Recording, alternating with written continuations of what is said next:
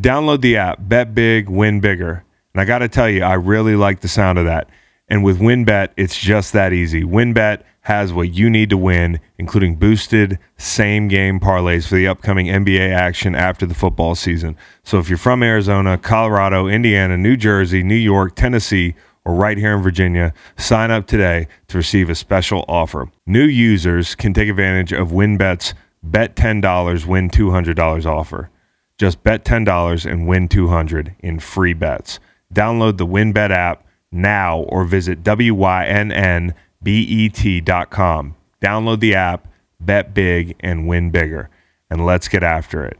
Bet 10 win 200 is not available in Michigan. Terms and conditions apply. Must be 21 or older and present in a state where WynnBET is available. Gambling problem? In Arizona, call 1 800 NEXT STEP. In Colorado, Indiana, New Jersey, and Virginia, call 1 800 GAMBLER. And in Michigan, 1 800 270 7117. Tennessee, y'all too. 1 800 889 9789. Welcome to the Greenlight Podcast. Hmm. Mark Titus is our guest today. He's going to run us through all the weekend action from the NCAA tournament. Going to preview some Sweet 16 games, talk about the hugs Juwan Howard gave out, the best teams remaining, St. Peter's remarkable run, some of the best players in the tournament, and could Gonzaga become the new Duke? Before Mark, we kick it off with a little Tatty Champs update. Chris and Macon give some takes on the weekend NCAA tournament action, talk best and worst uniforms, and we hit the highly anticipated Greenlight All Vibes draft. After Mark, we're going to hit a couple stories from the NFL, some newsworthy moments, and Chris will give you his take. Enjoy your day, folks.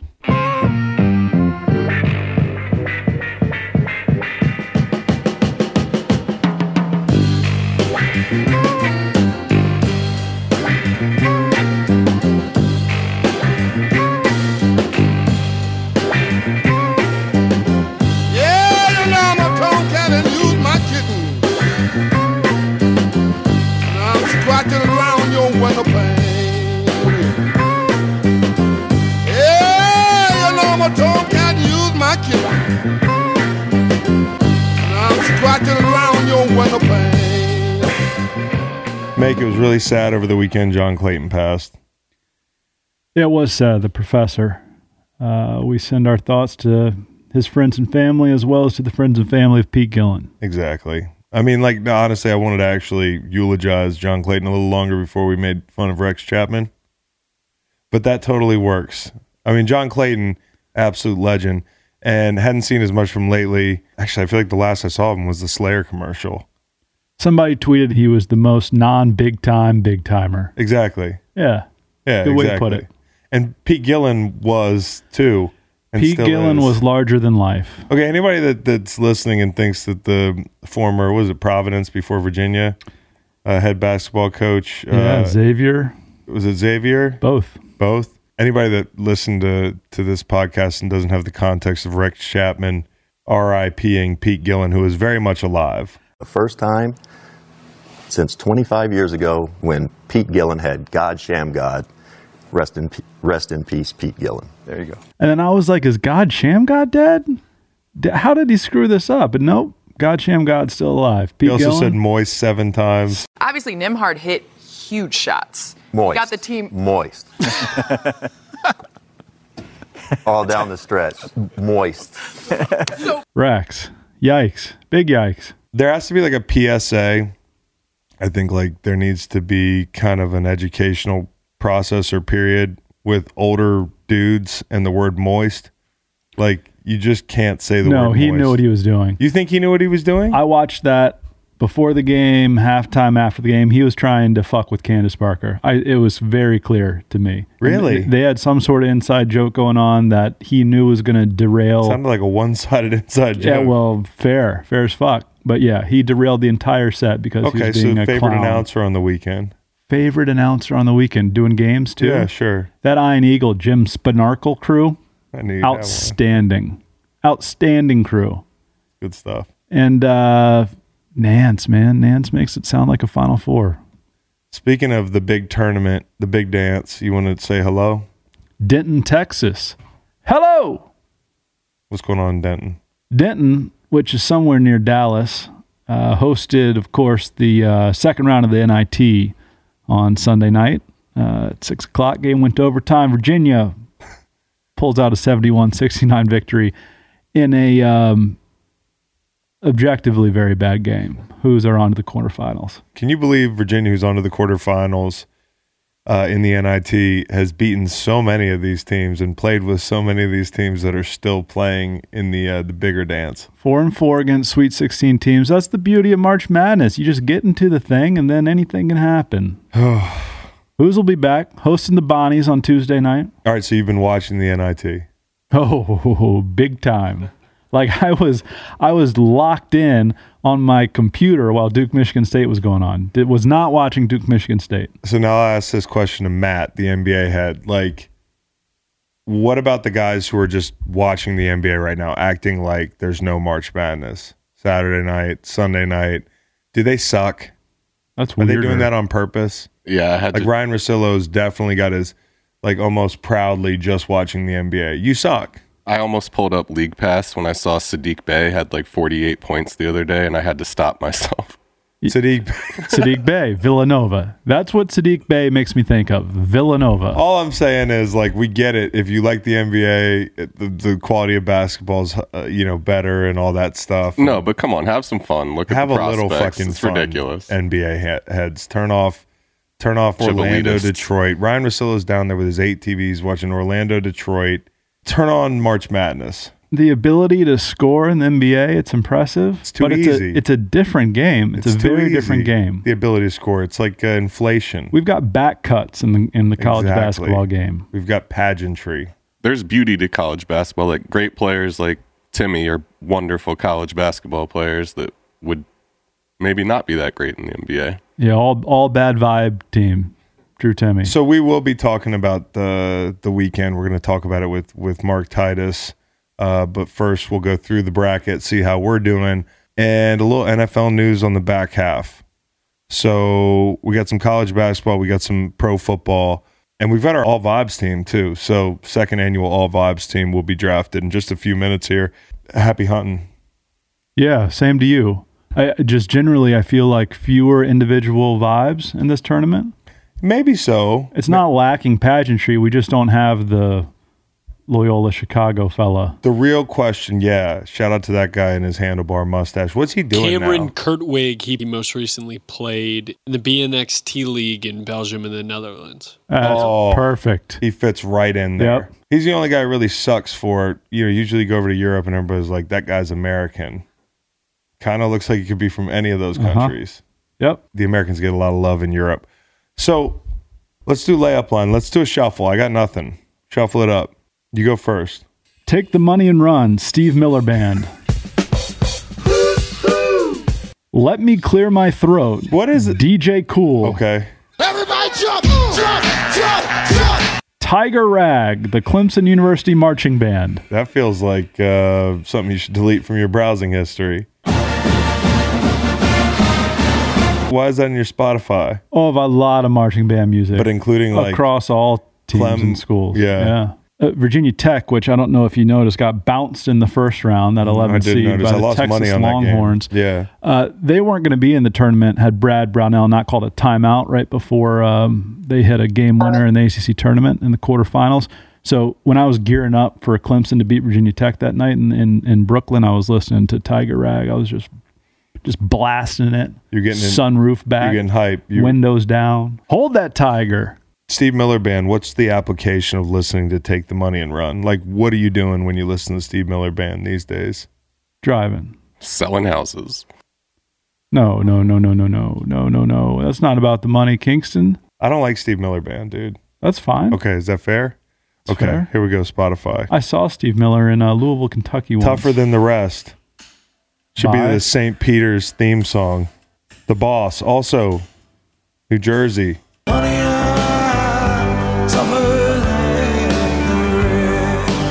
Waves, J Dilla. Nobody knows the trouble I've seen. Sam Cooke. Trouble that I've seen.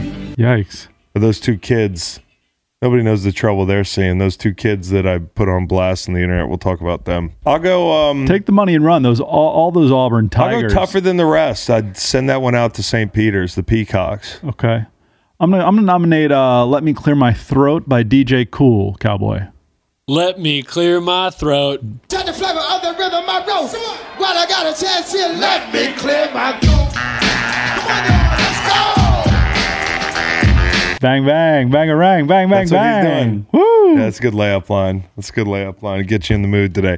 All right, let's look at the bracket, guys. We we got tattoos on the line, so uh, refresh my memory because this tattoo thing has become a thing. We were doing a live watch, and Bad Back Backy came in, and he was just on my ass about wait, it's not a fair tattoo. It's not, you know, like you have a lot of tattoos. What are you risking? I'm like, well, holy shit, guys. Everybody had a chance to opt in or out. I'm starting to feel badly about this bet, and I'm starting to root for teams like Memphis the other night, so Matt doesn't have to get a tattoo. I'm rooting obviously for Michigan State yesterday, so Nate doesn't have to get a tattoo. You don't have to worry about anything. You got LSU. Bounced. Who's Yep. still around? Houston, for you? my tattoo. Gonzaga for Kingston. UCLA for the Cowboy. Duke for Fax. Is that it? I think So that's it. really, I mean, really, like the money is one thing, but everybody's paying attention for the for the sake of seeing who's going to get a tattoo.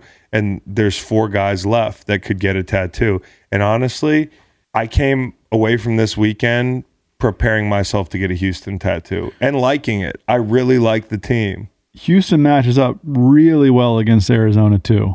That that could be a Final Four team. Gonzaga or Duke likely a Final Four team. UCLA I think is going to be a Final Four Okay, team. maybe we start in the South then. You know what Nick Sirianni and, and Sampson have in common? Kelvin Sampson have in common? No. both gardeners. Kelvin Sampson waters the roots, not the the leaves. Did you hear him say that yesterday? And what the fuck does that mean? I know that he's tending to like these kids' fundamentals and their foundations, but what if I watered the roots of a tree and not the leaves? What would happen? Would that be better? Typically, yeah, it would grow. I think. I'm going to go after the roots. There were people uh, in my home over the weekend, and they were talking about other people who were on drugs. I believe the mushroom drugs. Yeah. mushrooms is is one. And uh, they were at a function. People were on mushrooms, and they started getting really upset because it started raining, and the trees were getting soggy. it's like, oh no, Yeah, dude. they're gonna melt. That's kind of how it is. But in reality, the rain is good for the trees, Absolutely. bushes. Imagine Kelvin at that party. The roots, guys. It's about the roots. He's I just feel like. Houston, Illinois had what, like 30 turnovers? Houston is so sticky. They just they, they touch all the balls. Yep, hands on balls. Hands on balls. Like throw you throw a ball, Houston guy shows up and just deflects it. I mean, they really are like it reminds me of Virginia in that way and in like kind of a different way. They're they're more athletic than Virginia, but they're they're very disruptive. Yeah, they're good. Jamal Shead is a great leader for that club. I love Shead because it's not spelled like Shed. Yeah, you might think Sheed at first glance. I like that they went with Shed. Yeah. I do. I think you're bearing the lead. That that game we were up till one in the morning, Arizona and uh, TCU. No question. You had a couple of shots. No question. Um, that was unbelievable. I mean, like that was up there with to me Gonzaga and Memphis and Arizona and TCU had the best atmospheres of any games this weekend. Even with the Blue Bloods playing like Duke, Michigan State, I just loved watching that that like intense back and forth style of play that those two teams had. And of course, like the finish was crazy. Do you lay it up in that situation? Are you holding him accountable? Uh, it's tough. The clock is right in front of them. Right, you would think. I think you just gotta. It's it's better to get it off and give yourself a chance, even if it's a five foot floater, And you got a foul. than to dunk it and be preceding like, that that missed opportunity at the end of regulation. live. Yes, on replay, no. Really, I'm glad they didn't blow the whistle. Matt? I really am. The weirdest thing was the clock stopped at 2.2 seconds for like a couple tenths of a second. So I'm Yeah. glad it didn't go in because then it would have been like crazy controversy. He didn't answer the question on the foul. I got no foul. I also have no foul in that I got situation. no foul. I like to let him play at, towards the end. And is that the best dunk in tournament history? Am I a prisoner of the moment? Kusa feeding Karonko. Oh, Ooh, go catch your body, Ben. Wow, did he cock that one back? Mathurin it, with 13 minutes to go. Ja Morant uh, two years ago, which All right. actually this is the anniversary of that dunk. Oh Today. wow! Let me look at the Ja yesterday. Morant tournament dunk to see if it's better than what I saw from Mathurin. Mathurin actually kind of reminds me of Ja Morant Really? a little bit. I think that's like that's, That's a nice an comp. opt- That's a good comp because, like, I don't think. Yeah, that's a nice dunk, but he's dunking over a Caucasian. Uh, pretty standard. It's two hands. I mean, it's gorgeous. But this dunk last night's better than that dunk. Bennedict Mathurin reminds me of my friend Ben Mathern. Exactly. They have similar names. Similar names. I was, And yet Mathurin can jump much higher. can, can jump much higher and uh, insists on being called Benedict. SVP was calling him Ben in some highlights and got the word from on high, Benedict. Really? Please, yeah. He's got the McConaughey, Stafford. Oh my gosh, we cannot have him on this show because you'll be benning him. Oh, I'll be benning him up to and death. down. That should at least be in the conversation. I mean, 12 hours later, I can say that should be in the conversation for best dunk all time in tournament history. Okay. The atmosphere was crazy and, and sad in the South uh, Mile Illini, and Kofi didn't make it through. Boy, they looked doomed from the start. Flawed, flawed team. Totally flawed team. And last year, they got beat by uh, Loyola uh, and Sister Jean. This year, they got beat by Houston. They really struggle with Cougars. Nice. That's good. That's good. Um, hard to come back from that. Hey, Michigan and Villanova on the bottom half of the South. Michigan and Villanova. And we got to talk about the story of the weekend. Thought I'm, we weren't allowed to put our hands on people. I'm crown. Yeah, yeah, yeah. I'm crowning things this morning. Okay. Best dunk in tournament history. Best hug in tournament history. Oof. Most epic hug in tournament history. Okay. It was Juwan Howard and it was Jalen Rose, and I had to to count. Did you count the pats?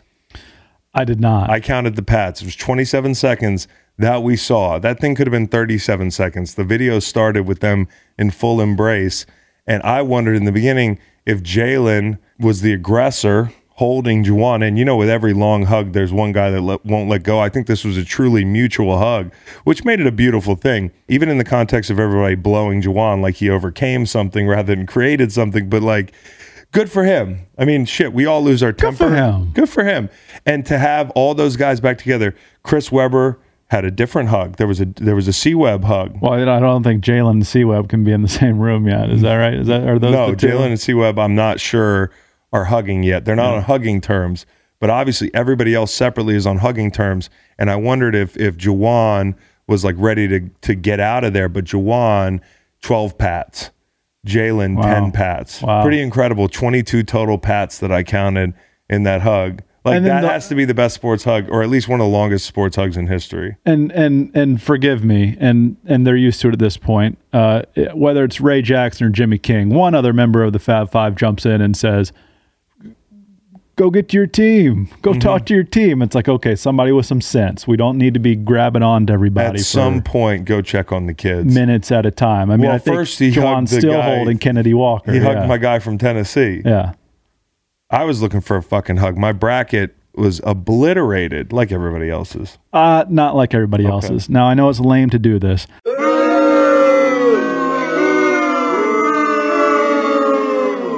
I only submit a bracket one place, and and that is to my family. Um, we've uh, West completely intact. East we got UNC, UCLA, Purdue. South Michigan and Villanova, very proud of that. Actually, I got I got all the South, Arizona, Houston too. And Midwest, we're uh, rocking with Kansas and Miami. So a very good bracket. Very good bracket for you. For MG over my, here. My Yeah. bracket, as I was saying, murdered. Like, who cares? But it's good to see Villanova also in the South playing well. I took Nova yesterday. Our friend Stanford Steve was really hot on Ohio State. Uh, we're going to talk to Mark Titus in a bit. Congrats to Steve, by the way, on the Duke win. That's yeah, good. big congrats to Steve. Yeah. Honestly, two mornings ago, Waylon, as I was explaining March Madness to him, they always ask about Steve because Steve's a really good house guest. Kids love him. They play Nintendo Switch, all that stuff. But it actually, Waylon, I forgot to tell you all this. I was sitting at breakfast and Duke came up, and Waylon goes, Doesn't Steve like Duke? Nice. He the goes, only person in America. the only person who, knows. picked it up. on the trip was Waylon. He was when you guys were going to watch Virginia and Duke. I asked him who he wanted to win, and he said Duke. Wow. I did not hear that. Wow. Incredible that he would say that to my child. I mean, like, you do not come to my house, enjoy my hospitality, hang out with my kids. I, I went upstairs. He was with my kids. I was upstairs. Who knows? Waylon asks good questions. That's a good sign. You do not tell him you hope Duke wins. Not staying at my house, Steve. Anyways, the whole thing, well, in the Nova game, Gillespie was awesome and cleaned the floor up. That was great. Draft stock on the way up. Did you see him with mm-hmm. the towel down there? That's like the NCAA version of of I don't want to call it a Malik Willis move because I, I I maintain that Hall of Famer Malik Willis was doing that on his own volition, as you would say. Who's the guy at the combine that was cleaning up trash? EJ Perry out of Brown. And how about those kids playing the woodwind, playing a woodwind instrument on national TV? I'm not sure what to say about it. Great catch by you. How could you not catch that? And- Th- th- and- there were four hands. And so I don't know if the kids were they saw the monitor. They probably saw the monitor and they were in the background. If they didn't, they just see the red light come on the camera. That's pretty impressive. But yeah, they um wasn't their first time miming that. That was not their first rodeo. And honestly, I, it was funny tweeting that video. I kind of felt some way about it. I was kind of like, am I snitching on these kids? Um, but at the same time, content can't wait. That's right. And also, like, you're getting exactly what you want, kids. Like, you wanted to be on national television. Here, let's put you on the internet too. And it was so funny the responses I got. I mean, this is a lot of, and I'm off the wagon on Twitter. I'm back on. I'm better now. I can kind of hover above it rather than like actually sink into it and be like, I have to participate in this bullshit conversation. But a video of those kids miming, um, you know, whatever you want to call that, devolved into this conversation about corporal punishment, race, consent. I had somebody that says, this is where consent starts. There's, there's not a female in the in the frame, dude. It's just all dudes just miming blowjobs. Here was the Heterosexuality, homosexuality. my favorite conversation that came out of this was what's wrong with kids these days. My favorite was race. Okay, yeah, yeah, yeah, for sure. Which any anytime corporal punishment comes up, it always does. Like us white guys didn't get our asses kicked enough, evidently. But what's wrong with these kids? Are we acting like we didn't used to do this exact thing? The only the only difference is, and I said this, is that the problem is that these kids have good seats. That's like really mm. the problem. Mm-hmm. The only difference is that kids have really good seats now. The cameras are really good, and you know, like the very thing you're asking me, like the the way we're having this conversation, the internet, that's also what's wrong with the kids. If you haven't noticed, like back in the day, we would have done like maybe the one hand jack off. I did that the other day singing Bob Seger, by the way. It was all right. Yeah, It was all right. up. Yeah, Yeah. no problem. And then these kids, two hands, very detailed. Like the difference is that they got a hold of a high definition porno. That's the difference. Like us in the 90s, the resolution was so low. It was just like everything is so accessible now. So the internet and good seats, that's what's wrong with these kids. Not the kids are not any different now. Two hands, quick twitch wrists, and and and the, grinding the pepper, man. They were and, and the second kid jumps in right away. The first kid's like, "Hey, I'm going to do it." You know what I And the hate? second kid's like, "No questions asked. I Here feel I come." really bad. I don't feel bad for the kid on the left. If you're asking what would happen to me, you, it would be very bad. It would be very bad. Look at my dad. I would skate. Look at my dad. Max, Look at my dad, bro. What was that? If I got caught doing that, look at my dad. That's all I have to say. But the kid on the left, um, he's the ringleader. I don't feel bad for him. Like he was ready, and the poor kid on the right, like he was just. oh, that's my favorite kid. He Kid was kind of along for the ride and was like, "All right, we're doing two hand s- s- pepper shaker. Let's do it." Uh, yeah, Reggie Miller. you know, like I want to know what the punish. We need a follow up. I invite those kids' parents on the podcast. I know you probably don't want to go out in public, uh, but you got to admit it's kind of funny. Everybody takes shit so fucking seriously. Have you never been on Xbox Live?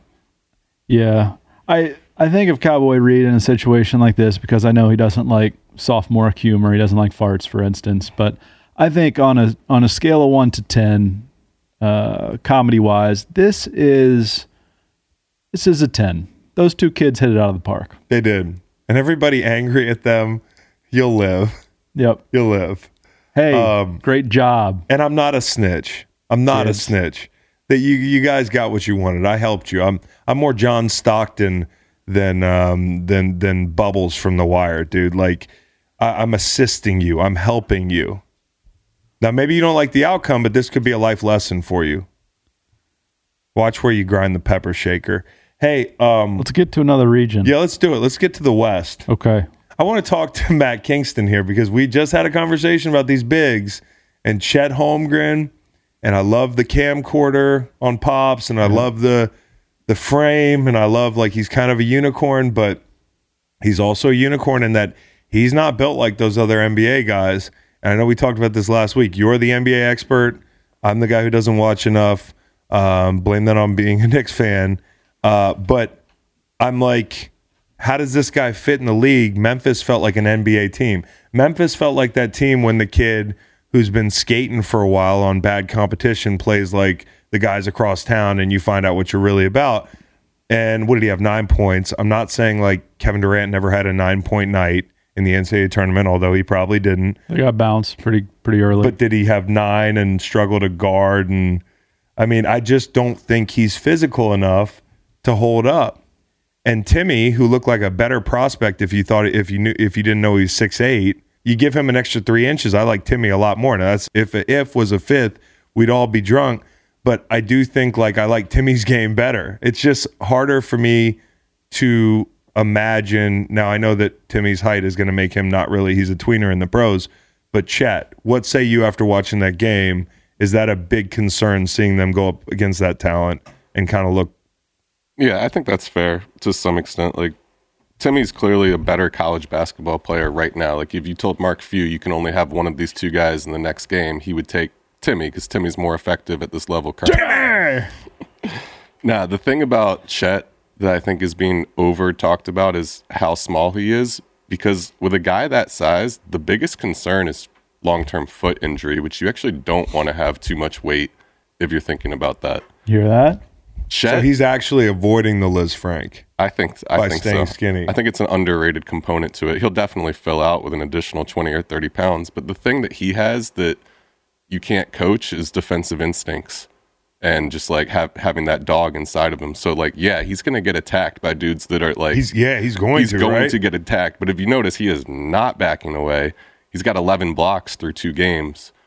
And when I think about his ability at the next level, there's not anybody that could lead the league in blocks and shoot 40% from three and switch three, four, five, which I think he eventually could do optimistically. That's a great that's a great point. I just think about somebody just putting their body on him. And like that 20 or 30 pounds seems like that's a lot of drinking Ensure. You know how they say, you know, when you get on a pro nutrition regimen and all that stuff, you don't think they have a fucking sick nutrition regimen at, at Gonzaga? They're going to be playing, he's going to be playing 82 games. You know what I mean? Like, I just don't like take that as, as for granted, I guess.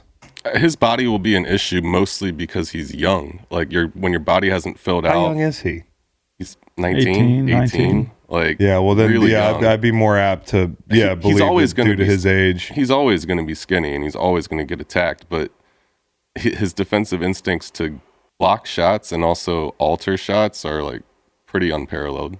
Yeah, it's fucking annoying is the best way I put it. Like, Can't teach seven six wingspan. yeah, you the- dig? the- there's gonna be a hand up there all the time. It's just all the other stuff that I worry about. You know, ball not in the air is what I worry about with him defensively. You know, is that is that fair or no? I, I project him as like a super positive defensive player Okay, who could okay. possibly be one of the best defensive players in the league. Um, Okay. I think he'll come in and just be like an average player at first, like an average level starter. But if he were to develop the way his tools suggest that he could, he could be like an MVP level player. Hammered Gonzaga money line when they were down 8, 10, 12. Great play, Hammered it. great play. Hey, are you aware that Mark Adams is just a lovely older gentleman? No, Ah, head coach at Texas Tech.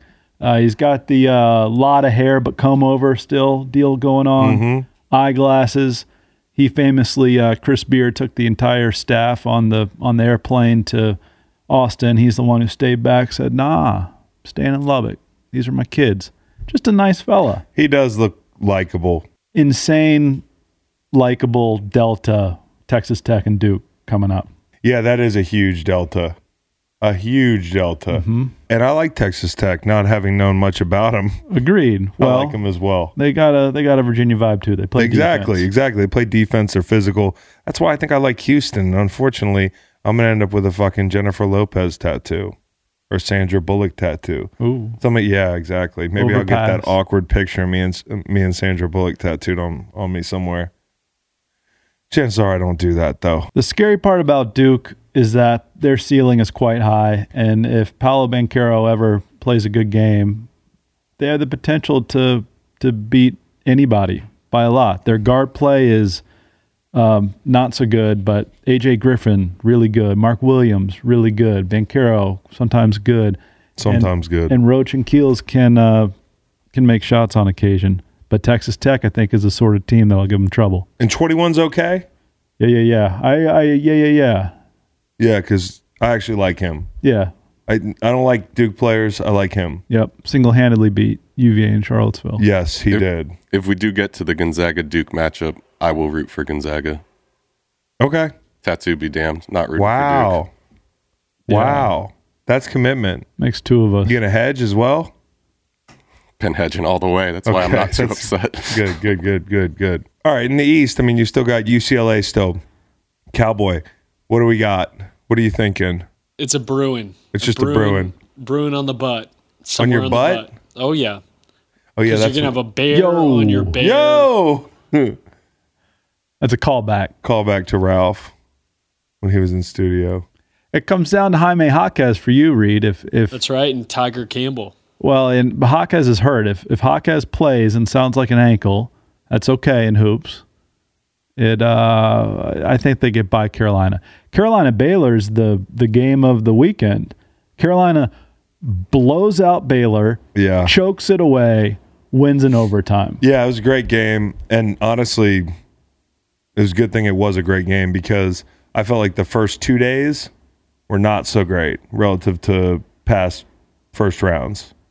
I guess so. It's still amazing, nevertheless. It was a great weekend. It was a great weekend. It started really for me Saturday. Texas Purdue, that was in the East. We're talking about the East right now. The worst beat of the weekend was Texas he- heaving a 65 footer. I don't know what the first half, if you had um, Virginia Tech first half money line, I think the first half line was probably one or two. Uh, that thing went in off a, I don't know if it went in off a bank, but that was brutal. I avoided that that game. I know you did. I didn't. Um, and Purdue, pretty good. We'll talk to Titus about them in the Midwest. Uh, oh, St. Peter's, man. We're going to talk a lot about St. Peter's. Yeah, we can we can shelf it. They're, Yeah. they're coming up. Yeah, um, Peacocks, go Peacocks. Anything out of the Midwest you want to hit? Providence, often mocked on on uh, this show and others. On this show mainly because Tate came on and said how bad they were. God damn, Tate.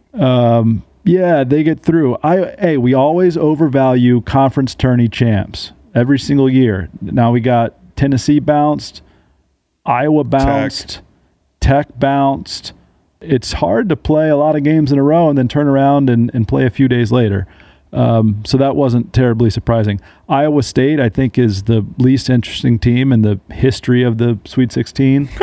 And they mean- beat the second most least interesting team of all time to avoid getting Wisconsin's Sweet 16. That's Sorry, right. Dan. So a 10 or 11 will be in the Elite Eight. I love this Miami team. They just spread it out. Athletes all over the floor. Not only shooters, but but makers of, of shots, scorers, slashers. They get to the rim. Wong, McGusty. Uh, it's a fun team. And Charlie Moore.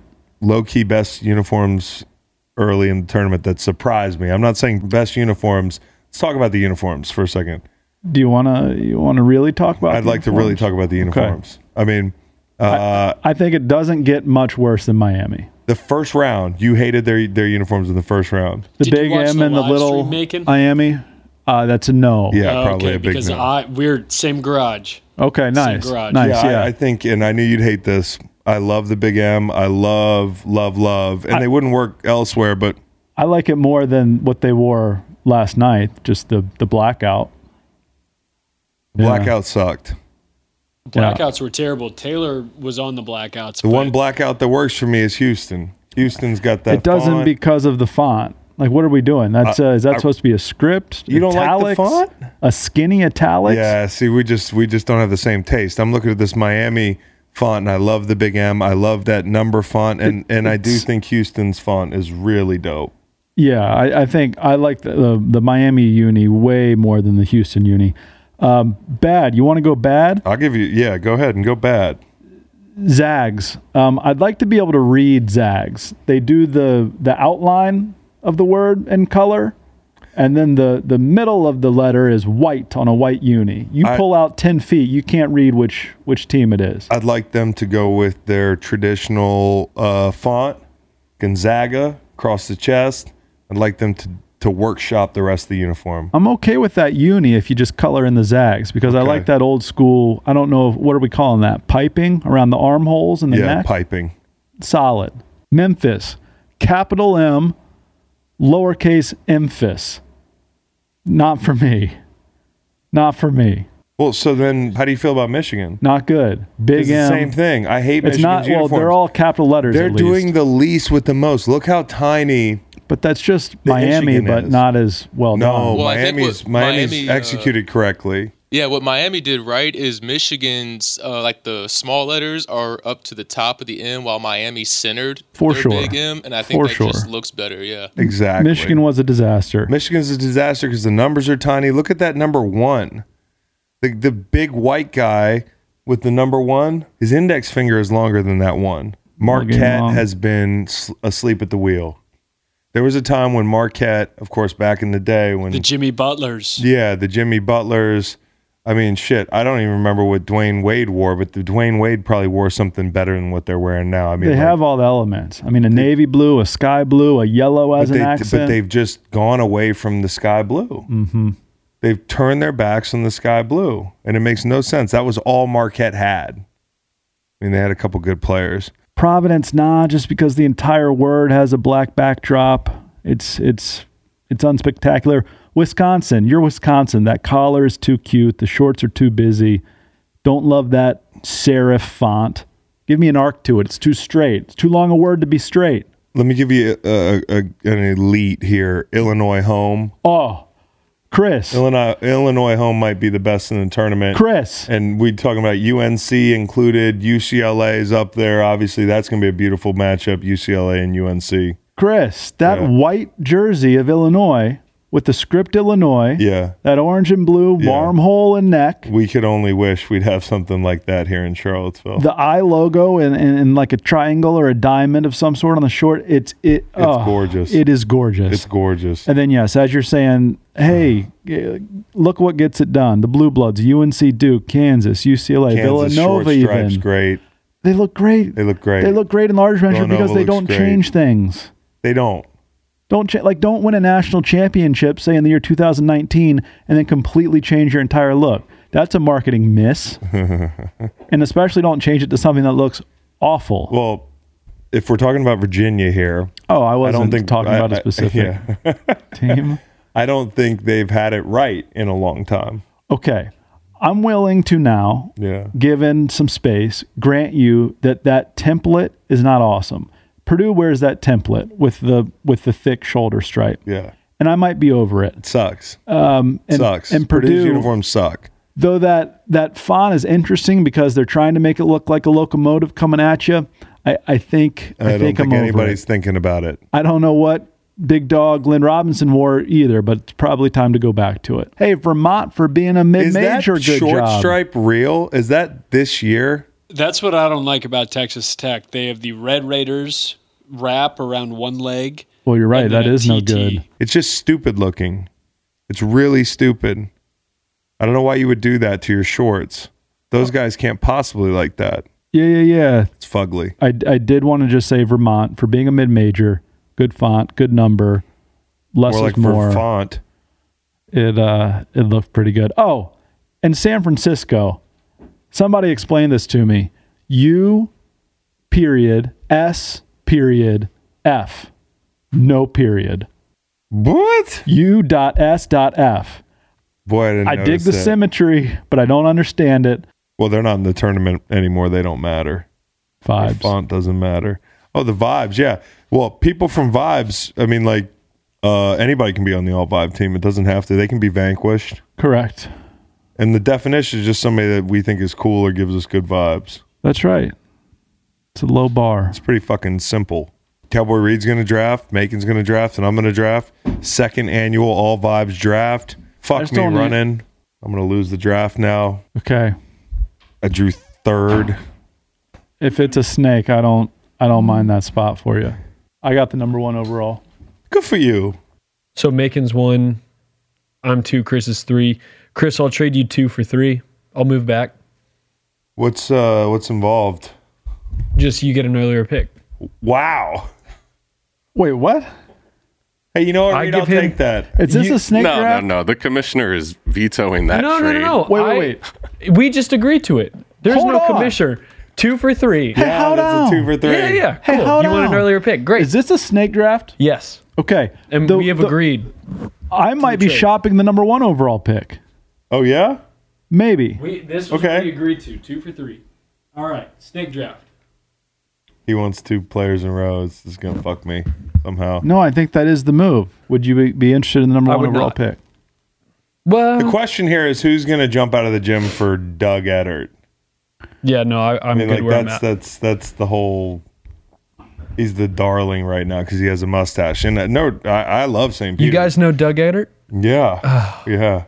So we, so listen. Full disclosure: if I pass on Doug Edert at two, Doug, it's not because I don't like you. It's just because you're like fucking. You're played out right now. You know, like St. Peter's is now America's team. You love mm-hmm. something, let him go. With the number one overall pick in the All Vibes team, Team Macon selects Jaden Ivey, Oh, thank God. Purdue Boilermakers. Why do I like Jaden Ivey? Why not? Cool Russell Westbrook. Oh, don't put that on him. I said cool Russell Westbrook. he's just he's dunking everywhere. The the way he gets down the court, he's gliding, shifting. It's effortless. He's in control. He He's, wears he's twenty awesome to watch. He's awesome to watch. he's great. He he jumps out of the gym. Somebody had said they they hadn't seen a player play that fast in person since Russell Westbrook. Okay, fair enough. So you know maybe he's not a Russ prospect. I don't know. He's top five pick.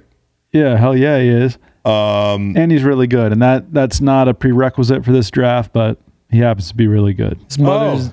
his mom is the head basketball coach, women's basketball coach at Notre Dame. Notre he's a Dame. football player's son. Mm-hmm. I didn't know that about him. Ravens, Niners, few teams his dad played for. Okay, who Javin currently Hunter. holds the number two?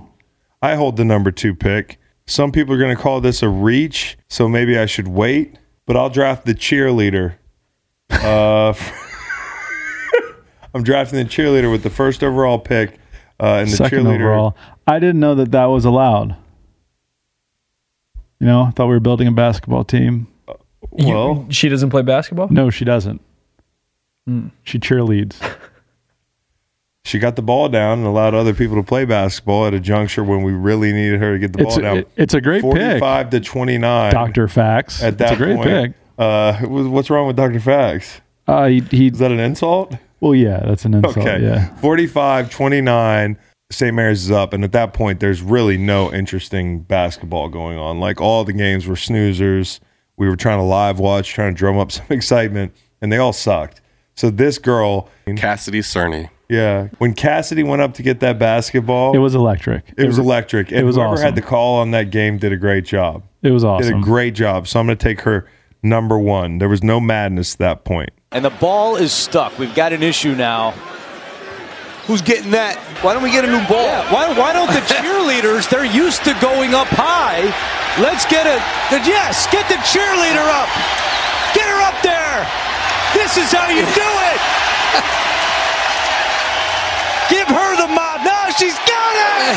Oh, what a play. The cheerleader saves the day. And that's her one shining moment.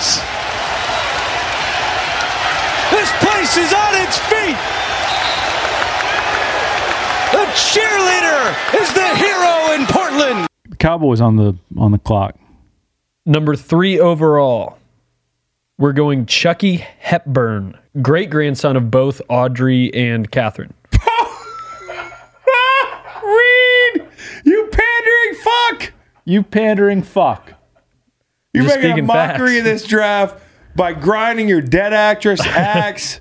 But also complete vibes. No, he's right. He's the most anti-Wisconsin player of all time. He's got he a plays fast. He he plays fast. Unfortunately, he got injured bad. Mm-hmm. But uh, yeah, just- look at his hair. He's got a.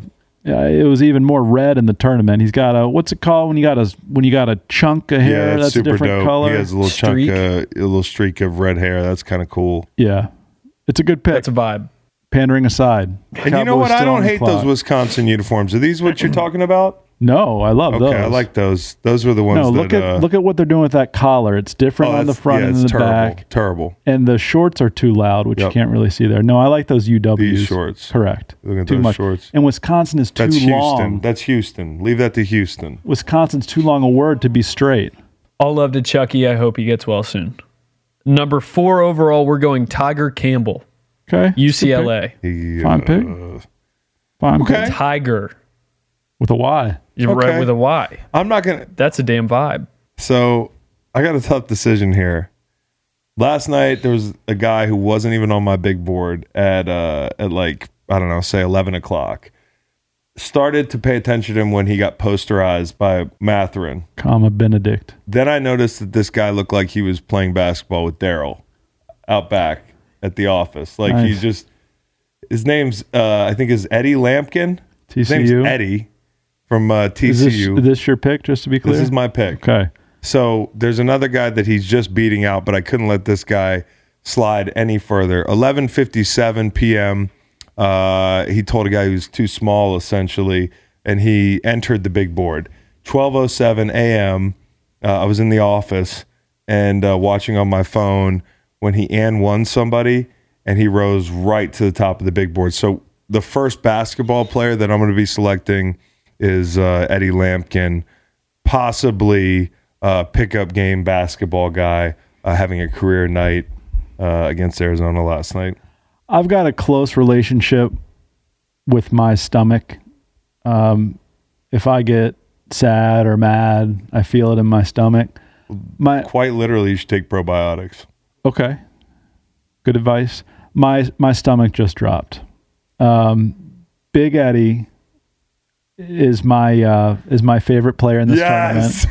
and that's why honestly I didn't want one because I thought I could get him at four, That's three, who four. I wanted to take one, but I thought somebody would take the cheerleader. So I, I for a long time we're both doing the Eddie dance. I just had TCU number four because I hadn't yet put respect on his name. By the end of the game, I had put respect on his name. oh He- yeah, by twelve oh seven, I'm telling you, he was like one on my big board. Wasn't even on the board. listen to this. Is it who is this janitor? Eamon Brennan, great writer, tweeted the other night against Seton Hall. Eddie Lampkin chased down a loose ball to the sideline, and then in mid game asked me, the first random person he saw sitting on press row, "You like my energy?"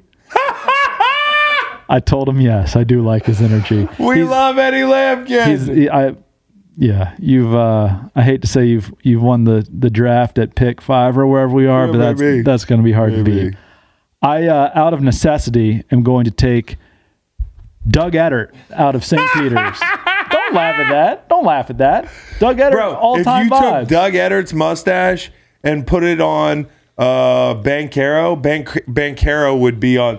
Banchero, Wrong. did you realize Wrong. this is a mustache away from Wrong. being from being cool? Just if you watch the game, Wrong. if you watch the game, Doug Edert for one plays for St. Peter's out of Jersey City. I know, I know the context. Believe me, I knew the Peacocks before y'all knew the Peacocks. I was in here talking about the Peacocks. True or false? True.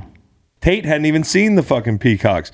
Doug Edert is a great pick. It's one that I don't think any of us wanted to make, but it's a great pick. Oh, I, I almost took him at one. But then you got to talking about Doug Edert. You got to talking about Doug Edert, so I thought he might slide. I'm I mean, glad he he's just did. so chalky. I just would have loved to have gotten Very In so many ways, he's chalky. Doug Edert and Big Eddie there. At, it was funny. I was talking to a basketball player this weekend, and he was like, you know, watch that Doug Edert TikTok where they say like, you know, if there's a guy like Doug Edert on a team like St. Peter's, you know he's really good. Just look at the team picture. And in the team picture, he does not have that mustache. He had to put that mustache on to look tough. Well, we're we're picking players out of the tournament. Yeah, You know. yeah. So stash comes with them. Are we going five deep? Yeah. Okay. I'm going to take in that case Bennedict Mathurin, Arizona. Guy comes with the number zero. He comes with the scowl. He comes with jumping out of the gym. He comes with dunking on people. He comes with dunking on Big Eddie. All right. Okay. Yeah, how do you you understand? And then he leaves the turn. He leaves the game and taps a cheerleader on the breast by accident. Potentially, could have been an optical illusion. He could have touched her bosom. He thought he was in a handshake line. He just put his hands out. His stock fell immediately when that happened. He he was getting ready to walk off the court and like put his hands out like people were high fiving him and and boom. Born June 19th, 2002, Bennedict Richard Felder Mathurin is a Canadian college basketball player and he's on Team Macon. Welcome aboard. Is it me? Right? Nope. Yep. Yep. Okay. Let the record note that Macon fucked up the snake draft. That's great. No, it does make me feel good. Uh, Dude, after I'm- Big I'm- Eddie, I'm I'm gonna go. I think I'm gonna go Jaime Jaquez. Just an absolutely Jaime. I would like Jaime filthy Jaquez. vibe. Filthy vibe. This is the best draft I know you've why ever you're done. correcting me because I'm kicking your the living shit out of you in this draft. No argument. All you have to fall back on is grammar. I, like when it comes to drafts, what can you do for Pronouncing a kid's name is not grammar. Okay, got it. Who wears a better headband, Jaime or Drew Timme? The that little Probably that little Jaime 'cause of Kerr kid running around from Arizona who can't make a shot. Yeah, I think Jaime, the flow, the stash, the whole thing. Shout out to the Kerr kid. He's actually born and raised in Grottoes, Virginia, which is just right down the road. So he's not related to Steve Kerr? No. Really? Yeah, no. He's from ac- Grottoes? He's from Grottoes. He Are you went to- kidding he went to Spotswood High School. He was actually classmates with uh, my cousin there. No Wow. shit. The kid in Arizona. Yeah. Grottoes, Virginia. I didn't know we we had anybody in Grottoes, Virginia that could hoop. Yeah, I mean, Well, he's they don't go in Yeah. the shots. Respectfully. Yeah, yeah. You know, got it. I was on Arizona, yeah. so It was a I bad was rooting night. for him. Yeah. Next time. Jaime Jaquez vibes. This sucks. Honorable mention Tylor Perry, North Texas. Not eligible because he plays in the NIT. but Tyler, spelled T Y L O R, kid can hoop and he's fearless. Like that guy. And just to note, Kerr, K I E R. And yeah, that's uh, correct. Yeah. what on earth? There's a there's a guy Kerr K E R R, Did but he that's have his that first wrong? name. Did he have that wrong? I'm talking about K E R R who wears a headband. That's his first name. There's a guy whose last name Is is from Kier, and this Grottoes. guy's first Oh, name so is we got a guy. The Who's guy wearing from the Grottoes headband? not playing a lot. Can Kerr answer this Kaprizov. question. And his first name's on the back of his jersey? Yeah, He's from Estonia. Oh, and because he's from Estonia, they put the first name on the back. I guess Because so. I swear to you, Kerr's on the back of his uni. Yeah, no, dude, that's that's crazy that there's two. They basically, I guess it's Kerr and Kier is probably the other Yeah, pronunciation. Yeah, but Kier or you don't have Kyer. two Kerrs, you got one. Okay. Wow. That was a ride. I take back everything about the the Kier kid from Grottoes. He he probably can hoop. My guy from Estonia, they- they need a little more art. He's a little more art. My third brick, team yeah. member is going to be Eric Gaines from LSU, the flying block man. That's a strong ass pick. At That was I'm- such a great block, dude. That was the that was the best block in tournament history. He was He was just waiting. He was climbing air, dude. Yep. He was just sitting there waiting. It was an And he brought he it was like a windmill block because he brought his arm Yes. from way down behind. Yes. And just waited to It was a windmill block. He climbed an invisible bridge, like Indiana Jones Mm-hmm. in Raiders of the Lost Ark. It's a movie. Have you seen that one, Mike? I'm depressed. You're depressed? Yeah, I'm depressed. I can't wait for this graphic. My f- fourth team member will be Matthew Mayer, Baylor, Oh, because he has whaling hair. Yeah, he does. He has he has a mullet, Yep. dark hair. Dark hair, Like good that player. kid. Like that kid a lot. yep. Damn it! Fuck! Great pick, Reed. Great pick. Holy shit. Okay, am I up? Yes. Timme. What? Yeah, dude. Right back in it. Nice. Uh, I love Timme. okay. I love Timme, bro. The agility he had in the post game interview to. Oh, to you think it's cool of- to say the p word No, to your he- teammates? He didn't. I know to your teammates He didn't say it to his teammates. How do you know what he said? He could have said motherfuckers, which is not cool either. Hey, they're gonna do a thirty for thirty. They're gonna do a thirty for thirty like years later about Drew Timme calling his teammates motherfuckers.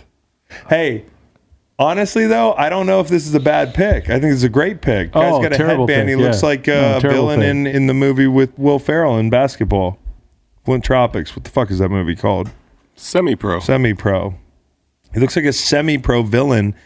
He absolutely put the team on his back. Second half, they were struggling. Chet, Mr. The next Kevin Durant, was nowhere to be found. Timme, he's from Texas, and his dad's our team dad. Have you seen Mark Timme? Guy's a fucking unit.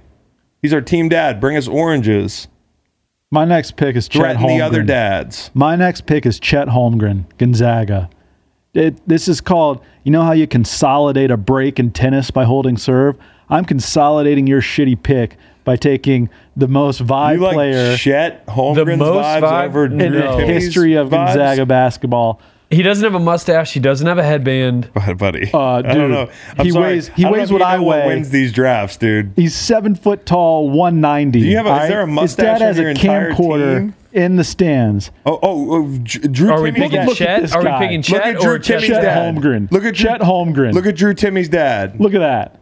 I'm looking Look at, at him. Dave Holmgren. You know what's being overlooked Looks like here? the next fucking kid we hire. exactly. The kid's name is Chet. That's being overlooked. His name's Chet. That's great, man. His name's Chet. Now pull up Drew Timme's dad. If he was Mike Holmgren, I'd be like, okay, like that old coach. But his name's Chet. Why Drew is his, why dad. does Chet's hair go three quarters to the side? Exactly, dude. That's not a good thing. That's the point. He looks like Bert or Ernie or whichever one. He plummeted because of that. I love Chet Because of the Ernie haircut. Look at Drew Timme's dad, Oh, dude. cool. A high school PE coach. awesome. He's six foot six. Dave Holmgren. about three bills, and and will snatch that camcorder out of Chet's dad's hand so fucking fast. Drew Timme, but like number one overall bad vibes team pick. oh no, he's got great vibes. Chet Holmgren's dad lives in a basement with a with his camcorders. He's And he- that's he- perfect for you he- and your he plays- organizational He plays board vision. games. Shout out board kinda, games. This is kind of like when the owners hire coaches that they can get along with. yeah. You're you're basically drafting this so you can hang out with Chet Holmgren's dad. Hangs out in a basement, plays boring ga- all, board games. all I'm hearing from you is Drew Timme's dad. Drew Timme's dad. All right. Drew Timme is the reason we're drafting Drew Timme, but it's a package deal because I also get a team dad that brings us oranges and looks like a Hell's Angel. Welcome, Chet. I know You're that I'm still up. I know that I'm still up. I keep looking at TCU number four, and it Matt just Timme makes had me the soul patch at one point. it makes me sad. I mean, I, I guess I take some issue with with taking the cheerleader, but uh, okay, this is hard. What do I do? Because you guys don't know basketball enough to appreciate some of these guys. Here we That's go. here we here it is. He's a wounded animal now. He starts. You don't know basketball. We don't know basketball. We're just running circles around you on this draft, bro. We know vibes. You don't know vibes. Can we say that? You, hey, we don't know. You can have basketball. We'll take the vibes from here on out. Knowing basketball, it's a simple game. How many times can you foul? Oh, How- look out! Don't go. Don't go under the screen. Look out for the backdoor cut. Oh, are they going small or are they going big? Oh, we don't know basketball. Fuck, that's the whole thing, dude. I just did the whole thing. So vibes is like uh, What's his purr? What's his war? I'll take Jelly Walker. It's a stupid draft. Jelly Walker. Jelly Walker Fearless. is on is on Fearless. vacation right now. Bucket getter, don't matter. Eligible. Name's Jelly. No, I love it. I Scores a love it. Great lot. pick. Great pick. Do I have any picks UAB left? Blazer. Do I You're next. actually have to add anybody else to this team? I guess I will. I'd love to put Kofi on there, but Kofi just he did, he did not have the vibes this year. I'll go Remy Martin. Guy's name is Remy Martin, uh, which is also liquor and a female rapper. Is a very good female rapper too, by the way. And Why can't she just be a rapper? Because she's a female rapper. All right. There's fewer female rappers than male rappers. Oh, that's how it works. Okay. Yeah. So Remy Martin, first half, carried Kansas. I had Kansas first half money line against Creighton. By the way, Creighton's got a pretty good player. I want to ask Titus about his pro prospects. I have a decision between two players that both you guys I, I didn't expect them to be around. You guys must not watch basketball or know about vibes. I got- Tommy Kuhse or Marcus Santos Silva? Oh, Santos Silva. Yeah, he was on my board. I, think I'm going. Tommy Kuhse. He's the sixth year grad student from St. Mary's. Uh, fired them into uh, into the first round win over Indiana with 19 points, lots of deep threes. Low, uh, low key offense taken when I when I said I had heard of the other guy. His name's took Kuhse? Yes, And he's not related to Bob Cousy, who it's couldn't go left. differently. Can this guy go left? Oh yeah, Congratulations to all the participants. Oscar Tshiebwe, basically just a better Kofi Cockburn. JD Notae, Jamal Shead didn't get drafted. All right. Sam Mennenga, Davidson. look, I can do it too. Tyrese Hunter, Yeah. Oh, Ty Ty Marcus- Washington. oh I can Ty just Ty say Santos names Silva. Too. I can say names. RJ Davis. You guys like names? Johnny Juzang didn't get taken. Malachi Branham. Oh, he's trying to show us how much basketball he knows because he got his ass kicked in the draft. Here, I finished second at least. No offense to you, Now wait a minute. cowboy. I mean, you, you didn't even take the best UCLA Bruin, and you had the you had it. is right that the Are end you of the kidding? draft? His is that name's the end of the Tiger. No shade. That's the end of the draft. Yeah, yeah. Uh, Chris wins with Indiana cheerleader, Big Eddie Lampkin, Jaime Jaquez. Drew, actually, I Drew Timme. I mean, that could be disqualifying. Remy Martin. Uh, I got Jaden Ivey, Doug Edert, Bennedict Mather, and Chet Holmgren and Jelly Walker. That's pretty know. good. I think there's going to be a lot of fucking losers that say Macon won the draft. Cowboy Reed, Chucky Hepburn, Tyger Campbell, Eric Gaines, Matthew Mayer, and Tommy Kuhse. Eee. If you settled it on the court, Macon would win. My Koozie. my team's winning on the on the town, at the bar, and on the court. Not on the court, except for not on the court or the other Bro, two things. you Timme is said. winning at the bar, dude. Timme is winning at the bar. With the other dudes, everyone's coming up to be like, "Yeah, what's up, Timme?" yeah. I got Doug Edert in my bar. I got the cheerleader. You need the bottle on the top shelf? You're gonna. So is the it a package on the deal? roof? Because she needs the male cheerleader as well. No, she just needs Timme. Timme, just like I one think of these. I think that that's. It, I think that's more difficult than you're making it out to be. The whole throw someone on top of you. What if a cheerleader needs to get to the, the top row of the bar on your team? You just call Bennedict Mathurin? How's he going to pick her up? jump? Bennedict will jump. Anyways, you forgot to draft. and No, you- no, no. Did you- not forget to draft. you Forgot might- to mention. You probably fucked up the draft, dude, honestly. I didn't fuck up the draft. I'm happy with my draft. There's a guy at Murray State who was playing college basketball during the NCAA tournament in boxer shorts. and I Macon uh, sent the picture. Yeah, I got. A, I took a picture of my TV. You know, Yeah. the way real content people do it. We think, you know, because I think I see a sliver of it on the right leg Number too. I- I 31 think for he's- Murray He's hooping in boxer shorts, Hooping in boxer shorts. So he deserves a mention. I would not have drafted him. I found it really interesting, like listening to the Kenny the Jet talk about New York basketball Mm-hmm. and how, like, and this is interesting. Regionally, there's so much variability, but like Kenny said, they don't shoot jump shots there because the wind's blowing. Like, guys grow up playing pickup basketball in the cold, the wind's blowing. So that's why you see so much dribble penetration. You also see the guards, like, they love to be in traffic. And they do. Like, they're a very gritty, hustling team. And I want to I want to plant my flag here. After watching Murray State and St. Peter's, which is a totally New York game, they should have had the guy who was calling Gonzaga and Memphis. Steve Lappas, former head coach. He's so New York. They should have had him calling that game. But I'm planting my flag. St. Peter's basketball is high motor basketball. They're a high motor team. They're just hustle. They they're nonstop. And I think wearing boxer shorts the game for a New York kid, uh, like a Murray State guy, it's a per, it's a perfect deal. And I, I thought it was really interesting. And then one more thing before we get to Mark Titus. This just in per BPI, chance to win the national championship. Gonzaga 26%, Houston 18% at number two. So it's not good. Taddy champs. Let's get Titus on. We can let him Who be the arbiter of this draft. week. He can Yeah, sick for this podcast. Yeah. yeah. He was miraculous. He must have had some uh, ivermectin before he got on. Pardon my take. They gave him some. Uh, What's going to be fascinating if he says, Tate never said I was supposed to come on this oh, podcast. we got to work this that out. would be amazing. man. Tate just trying to get all the shine Tate just for getting himself. the shine. And we're Uh, okay with that. Tate's team still in the tournament. Your money team. Titus, nah.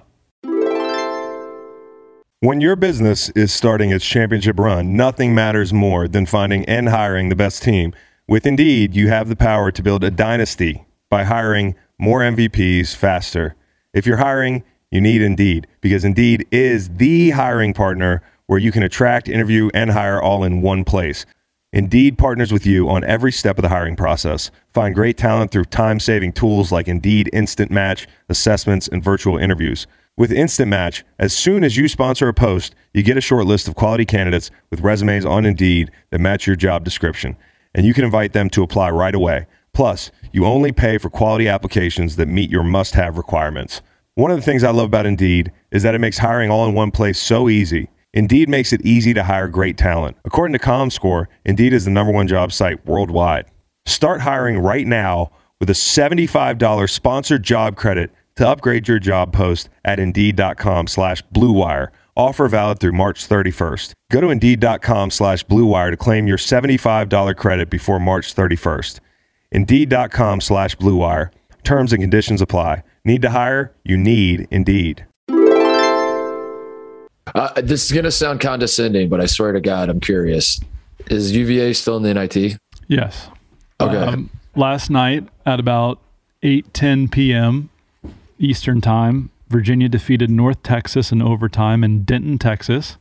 Oh, nice. They got a kid named Tylor Perry who's good at basketball, T Y L O R.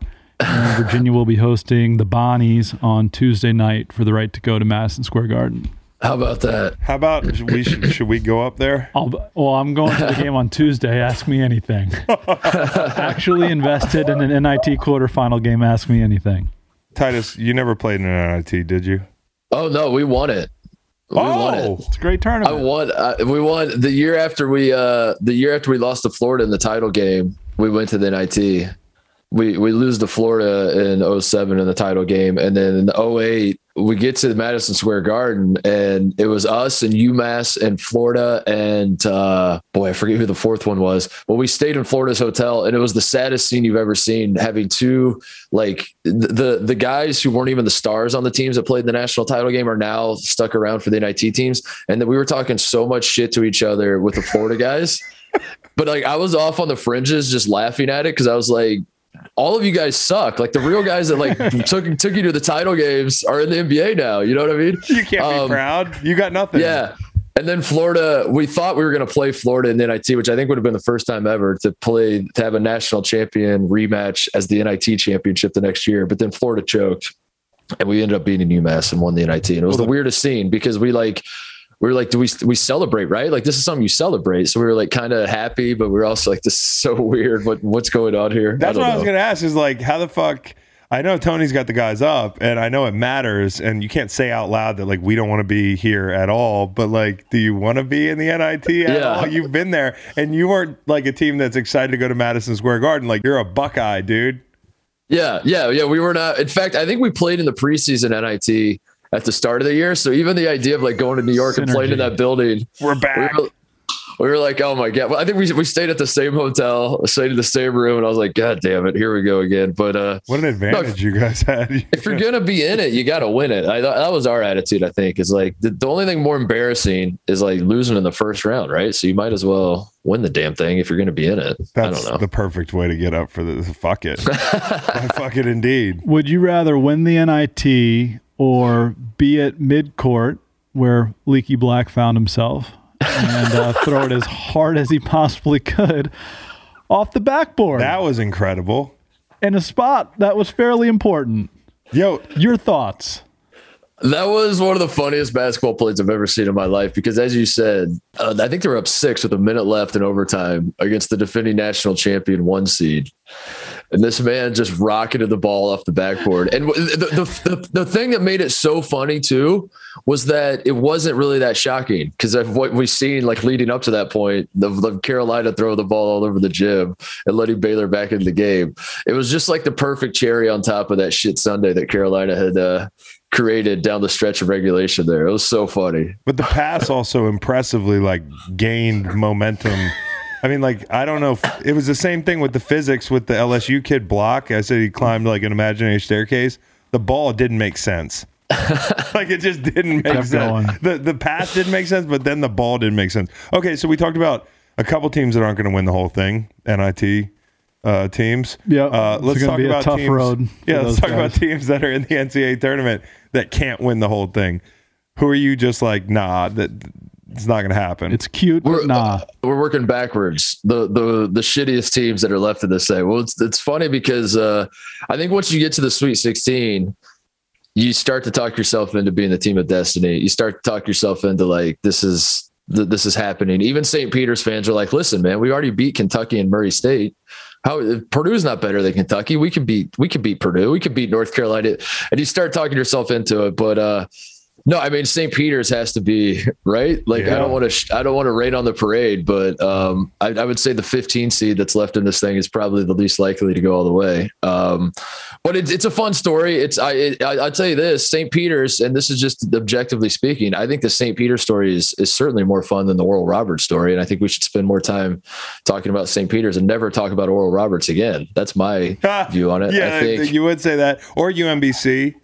Uh, yeah, yeah, exactly. You got yeah, UMBC. But This they is- didn't have as long than- a journey. That's And the you- question. You had a really good point earlier. Well, listen, I want it to be a good point. We take uh, sincerely. I think we take some pride in being the only one to lose to a 16 Well, because only because we won because we won it the next year. So it's it's part of the story and it's cool. But I do think there's an argument that this St. Peter's win over Kentucky is the bigger upset than a UMBC over Virginia, even though it was a 16-1 in part because there was no DeAndre Hunter, in part Right. because UMBC had Lyles, who was a shot maker. I mean, St. Peter's is running out Doug Edert, for Christ's sake. Mm-hmm. I agree with you, Meg. I think uh, I think that's uh, that's a great call actually because uh, the, w- if you rewatch the Virg- and I know you guys rewatch it all the time, All the the time. UMBC All the UVA time. game. Every morning. Um, it starts to make sense. Like the more you the more you think about it, the more you're like, I guess this kind of makes sense that that UMBC had this stud guard and and UVA didn't have their best defender for that game. And I mean, obviously, there's a lot of psychological stuff that went into that because. As, as you guys know, you've talked to all the guys on the team that like their assholes started tightening up as as the lead started to grow and they and, and it just kind of snowballed from there. But uh that one makes sense looking back on it. Like I can, my brain has kind of processed that. St. Peter's, this run that they're on, I'm not sure I completely get it. They're like, because even the people that are explaining it to me, like, no, they, they play great team defense and they're well coached. And I'm like, yeah, that's every team in this tournament. Like, I don't, you know, almost every team in this tournament. I don't, Kentucky plays, can play great team defense. And I thought they were well coached, I, you know, so like, I don't, I'm still not really understanding the formula of how they're pulling this off, uh, other than great team defense and being well coached, I guess. I don't know. Do you know? And I don't know if I've ever told you this though. When I when I watch, like I remember you watching. You might be surprised. I remember you watching Oral Roberts, Ohio State. um, but when I was when I watched UMBC, I was at a wedding at the at the Jersey Shore, uh, and it was uh, it was on my in laws' side, and my in laws are from Baltimore and Jersey, and Yeah. so I roll Yeah. up in the morning, total afterthought. We're gonna beat this team. We're playing later. Never heard of the Retrievers. Bunch of people in brown hoodies and brown and yellow hoodies are at the wedding, and they're ribbing me. And I'm like, yeah, yeah, yeah, whatever. And so I had to watch it the night before the wedding, get blackout drunk because of it, wake up hungover, and take shit from people who were literally UMBC graduates. That's how bad mm. my luck is as a Virginia fan. But I want to ask you this though: with St. Peter's, I was courtside, he so was uh, courtside. yeah. Would I, have thi- I, would- I think mine was worse. I really do because I had to wake up in the morning and face those people. okay. So like St. Peter's, they hit a bunch of shots, especially early in the Kentucky game. Like they're playing a totally different style of game. And then the Murray State game's like a rock fight. You don't think that's impressive that they they've won in different ways and like you don't do you think that Purdue is even a possibility? I don't know what the line is on that game. Uh, I, I think it's high. I think it's like twelve or something. Oh, Yeah. I'm bad. Yeah, That feels right. Yeah, And what what side would you be on? Uh, Purdue. I, I, I think, midnight. I think that's it. It's midnight. Jaden Ivey can cover on his yeah. okay. Yeah. I mean, we've seen this. Uh, to Oral Roberts' credit, they're the they're the one team that uh, the 15 that went into the Sweet 16. They gave Arkansas a good game last year, and Yeah. it came down to the stretch. And they, but yeah, more often than not, when you give the better team some time to prepare. And and unlike Kentucky, who was probably going to the St. Peter's game more worried about Murray State and San Francisco in the next round. I I like to believe that Purdue is not going to be overlooking St. Peter's. If there's one program in this country that's like nothing is is guaranteed for us, and there's no such thing as like just go ahead and write us in the next round, I feel like it's Purdue. So uh, Purdue's size and Jaden Ivey are two things that St. Peter's, you know, as, as athletic as Kentucky is, and and Tshiebwe's a beast down low. St. Peter's hasn't seen anything like Zach Edey and Trevion Williams and Jaden Ivey, so I don't. I think I think it might be midnight, Chris. So I think yeah, that it might is be. midnight and it fucking sucks, but I'm still gonna bet them and maybe tease. I'm probably gonna tease them is what I'm gonna do. I'm gonna tease them to like eight, 18. So um, Shaheen Holloway, where's he headed next? Because the Seton, Seton Hall, Hall. job just opened up and and the Maryland domino effect. Yeah. So is that kind of like where he's going? You think? I, that's what everyone. In fact, that's what uh, I think Kevin Willard said when he lost the TCU in his post game press conference. He he said something about like I'm I'm leaving and you guys should hire Shaheen all the way. Thank you. Good night. And got up and left. That's good. Uh, Okay, so Iowa State, you called him the most, Least interesting Sweet 16 and they team beat the second least all time. interesting team of all time in Wisconsin. Yeah, there's this group. I think Iowa State's in a group of of teams that can't win this tournament. Tony Bennett watched a TED talk one time, and he said, "Adversity. Period. If you learn to use it the right way, it can buy you a ticket to a place you couldn't have gotten to Yeah, any yeah. other way." Grammar's a little suspect, but um, I think Iowa State uh, is like Michigan in that it can't win this tournament. But Michigan and Juwan Howard has faced so much adversity coming back don't do from this. Don't do this. From- Please don't do this. the, wor- the, the phrasing was uh, it was incredible watching the phrasing this weekend like from everybody i'll give chuck credit chuck was kind of like he got himself into the he got in some trouble Did he? but everybody Yeah. else was like the the adversity that was just thrust upon Juwan Howard it's just incredible that he's overcome it what are the It really- ESPYs? It really is like like the, Juwan Howard's being treated like he was one of the Duke lacrosse guys that was like had his name dragged through the mud and like we killed this man and he's been through all this adver- and we were he was wrongfully accused of just heinous that you know Listen, and Juwan Howard, I like Juwan Howard. Him smacking a coach upside the head is like it's more. I think we all have a problem with the reaction. You know, like it's not. It's not Vindicated. That, no- nobody's ever Redemption. nobody's ever done something angry in a handshake line, like or even twice in I- one year. I mean this genuinely as a Buckeye. I am glad Juwan Howard was not fired. Uh, not because I think that like he's he's a bad coach and I, it helps my team beat him. That's not it. It's it's Michigan will never be able to have the moral high ground ever again. So That's that's that's, exciting. Um, but also he's content. Like I, I really do love that he stuck around. So like my outrage isn't that I thought this man should be fired. And I can't believe he's back on a on a bench coaching. My outrage is, as you said, like the response to this is though he's gone through just like insurmountable adversity by striking a man in the face, and it's like, what are we doing? bro. And again, no problem with Juwan Howard. You guys can be, you guys can make judgments on his his coaching abilities much better than I can. I didn't turn ghost white when I saw him graze that other six ten guy. Yeah, Not a big deal. Uh, but Yes. also he he he's not overcoming like um, some terrible disease here. Well, the, the the funny part about it too, and I don't know how many people have really uh, paid attention to who he hit, but uh, Joe Krabbenhoft is a son of a bitch now because that guy. I mean, not to revisit the whole incident, but like that was that was what was hilarious to me was uh, uh, people talking about like if if like thank God that Juwan Howard was he only got one shot in, and like if he whoever that is, I'm telling you, Joe Krabbenhoft played at Wisconsin. He is he is basically like a bigger Brad Davison, just like a hard nosed son of a bitch. That like I, I if if if Juwan Howard and Joe Krabbenhoft actually fought and and everyone spread out and let them actually fight, I am taking Joe Krabbenhoft, no questions Wow. asked. Yeah, I'm He looking was- at a picture of him back. He was playing he was days. basically my age, and we played against him in Wisconsin. Yeah, and he's like got it- that that hollow stare, big jaw. Look at him. Yeah, Dude, I'm telling you, the scouting reports like on, on Joe Krabbenhoft when we were playing against them were just straight up like this man Look is going this to try to kill There's you. There's one word Yeah. that comes to mind when I look at Joe Krabbenhoft as a basketball player, where he looks he looks like a 36 year old Yeah, Lithuanian. An alumni game. Yeah, Wisconsin. Yikes. Uh, please, dude. More All like. Estonia. Titus, Um, the most important part of this tournament is Mike Krzyzewski and the and the Duke Blue Yes, Devils. let's get to it. And um, you know, this was a I don't know if I will go as far as saying a bad Michigan State team, but not a Michigan State team of old, and they still made them sweat. can Texas Tech be the end of the road? The the lovely, likable Mark Adams. You can't Uh-huh. name a bunch of Red Raiders going up against Banchero. Banchero is the scariest part because he can be bad and Yeah. he can also be really good, and their ceiling is really high. But it doesn't seem like to me they can string together another four wins, but they also could, so it's terrifying. Yeah, I mean Duke is Duke is clearly the most talented team left in the tournament uh, in terms of like individual talent, and if that's not even my opinion, just like Google NBA mock drafts and hit enter and see what comes up and see how many see how many Duke guys are popping up in the first round. Um, so in that regard, like of course they're always in every game. Of course they they could win the national title. Of course, you know the the, the pre- pretending like this is going to be the end of the road for Duke at any point is uh, I don't know. It's not a guarantee by any stretch of the imagination. But Texas Tech is a great matchup uh, for those of us that are, are wanting to see Coach K bow out early. They are like the opposite of Duke in the sense that they are not cool. They are not trying to be cool. They are are are trying to turn every game into a rock fight.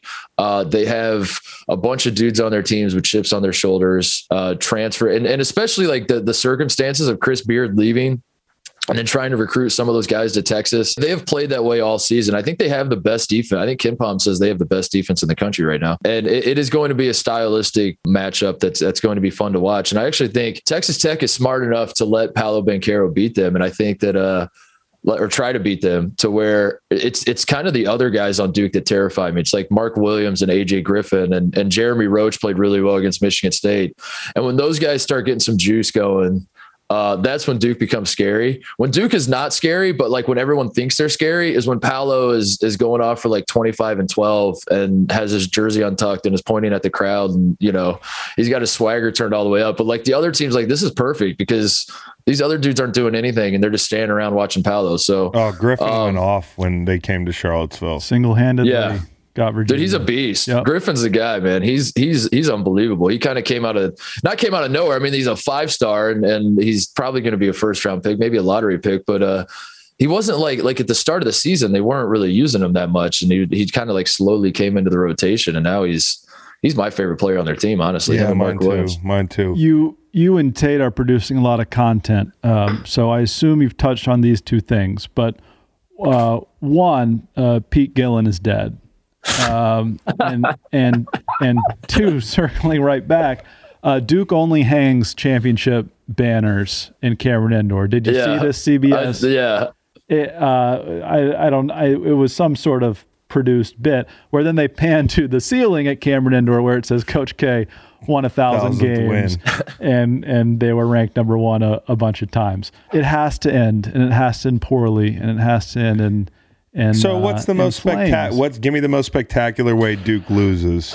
I- I if you actually hate don't- Duke. And by the way, we got to let Titus in on um, a fact that like I we all drew lottery balls, and if a team was on the ball, then that's the team you root against because if they win, you have to get a tattoo. And one of our guys drew Duke, so Oh no. yeah. So uh, Doctor Fax rooting against Duke. We're all rooting against Duke.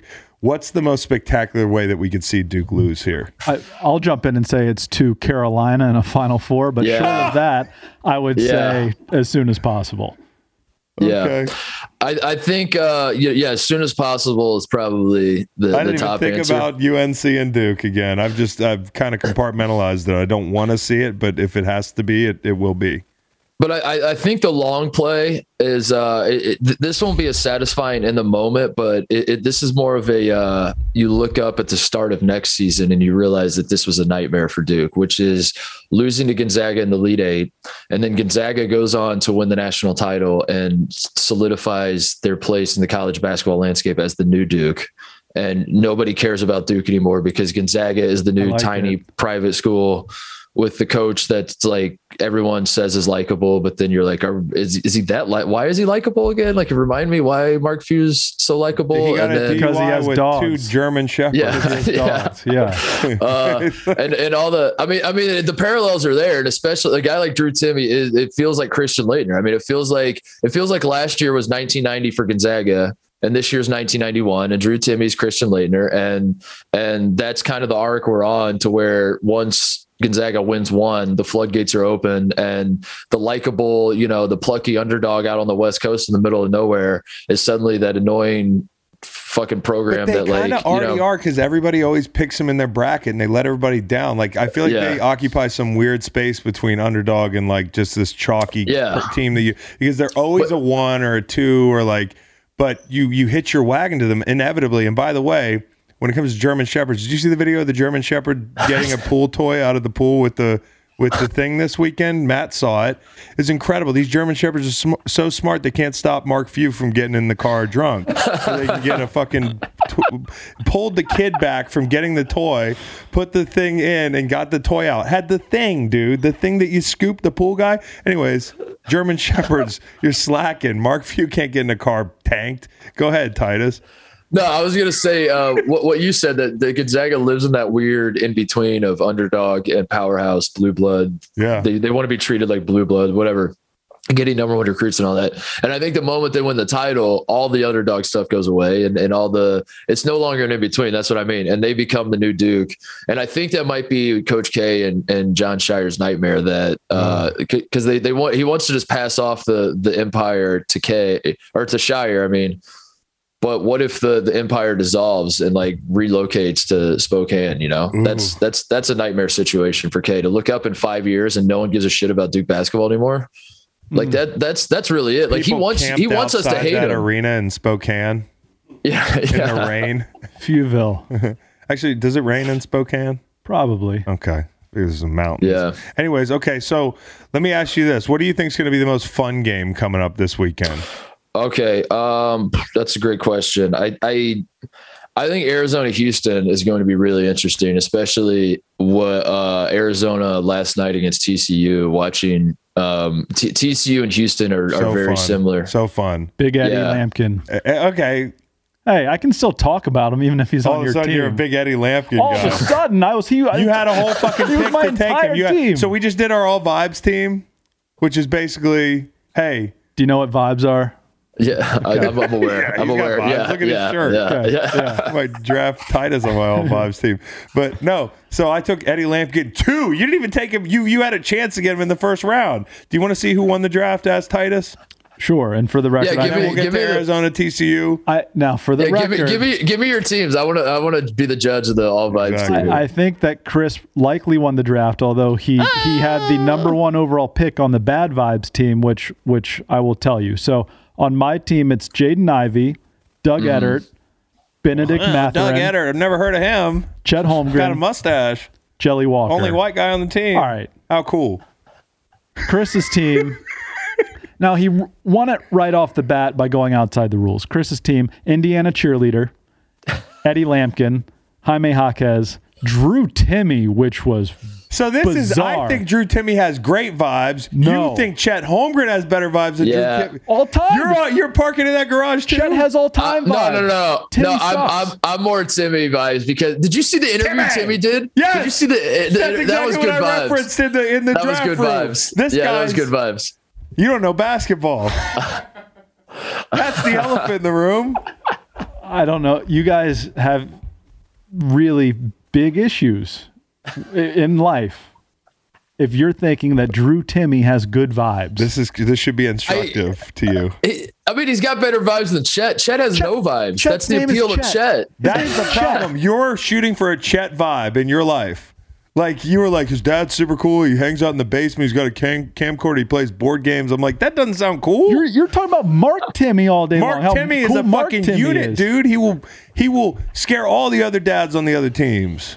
Six six three bills. That's my fucking dad. Jaden Ivey dunks and, and jumps out That's of the cool. gym. Give him Reed's team. David- Reed's important to me. Cowboy Reed's team. Get I Cowboy know had Reed- Chucky Hepburn only because he's related somehow to Audrey Hepburn, and he's trying to. It's a long story. It's a long story. Tyger Campbell, Eric Gaines, Matthew Mayer, and Tommy Kuhse. Who won the draft?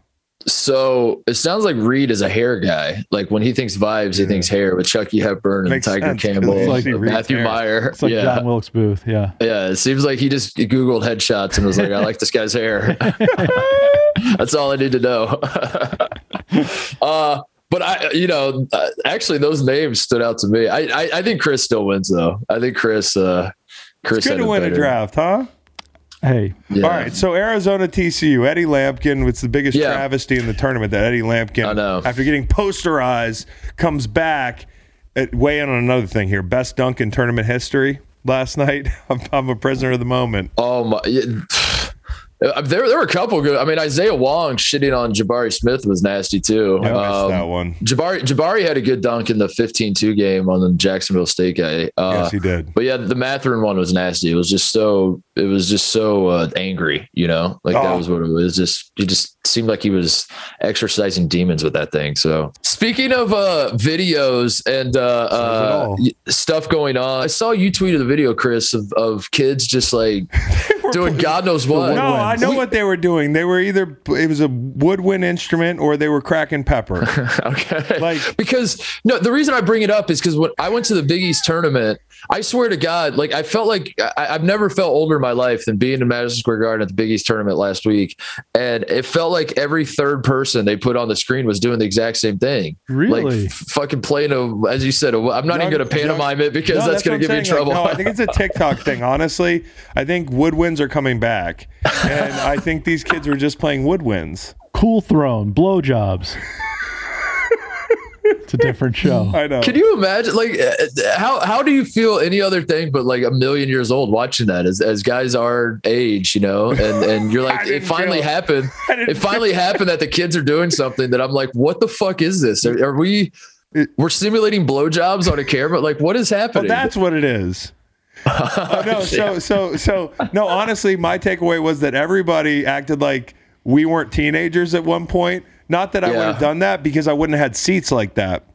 Uh, and That's I, true. And that's the whole thing is like, if I'd have done that at 13, I'd have done it in a lot lower uh, risk setting for myself. Like those kids today, you might want to check in on them. yeah. They might be suspended from I. I like to think that like what I would have done, I would have done the suck it sign or something. like you know? the guy like I wouldn't have from, done uh, the Wisconsin. Wisconsin, The Wisconsin Yeah, trainer. yes, yes. I wouldn't have done the actual sucking. I would have told someone else to suck. You know what I mean? Like that was what the disconnect is for me. I'm like, I was 13 2 once, but I, Yeah, I yeah, don't no understand what's question. no Yeah, question. I don't know. No question. It's a tough. It's a tough look for those kids.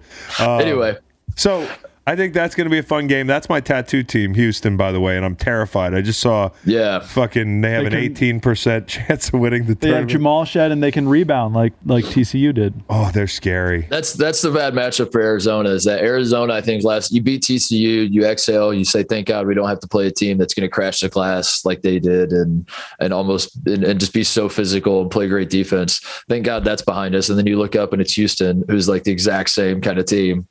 Uh, so that, that's going to be a fun one because it is. I don't know what Arizona's. I don't know how you prep for that. I mean, you've gone all season in Arizona. I wouldn't say they're soft, but they're definitely more of a of a finesse team, and they enjoy like getting out and going and playing European style European basketball. you know? guys, man. Yeah. So I, I don't know how you you know you have four days prep. I don't know how you turn that group into a hard nosed team that's going to be ready for Not Houston. enough But concrete. Mm. you know We'll what I mean? see. Houston, the city of concrete, overpasses and such. Hey, Tate Frazier came on this show and and told everybody to to take South Dakota State over Providence by like 35 points. And we have Providence in the Sweet 16. Yeah, what gives? What gives that entire Midwest? I, I'd like to think Kansas has an easy path here, but who knows? Miami spreads it out with five guys and, and has scores. Is this is this Kansas or can something happen in the Midwest? it's it's Kansas, but Providence. I mean, the story of Providence is that they're they're they're lucky, right? Like that's what they that's what everyone talks about when we talk about Providence is Mm. that they. uh I got in trouble going on part of my take before the tournament, and I I just Yeah, just you said got in that trouble here going on part of my take before the tournament too. Tate said you were sick. we were getting Titus and Tate. Mark's been sick for weeks. He's been he took some ivermectin and was good for for part of my He's take. sipping tea right now.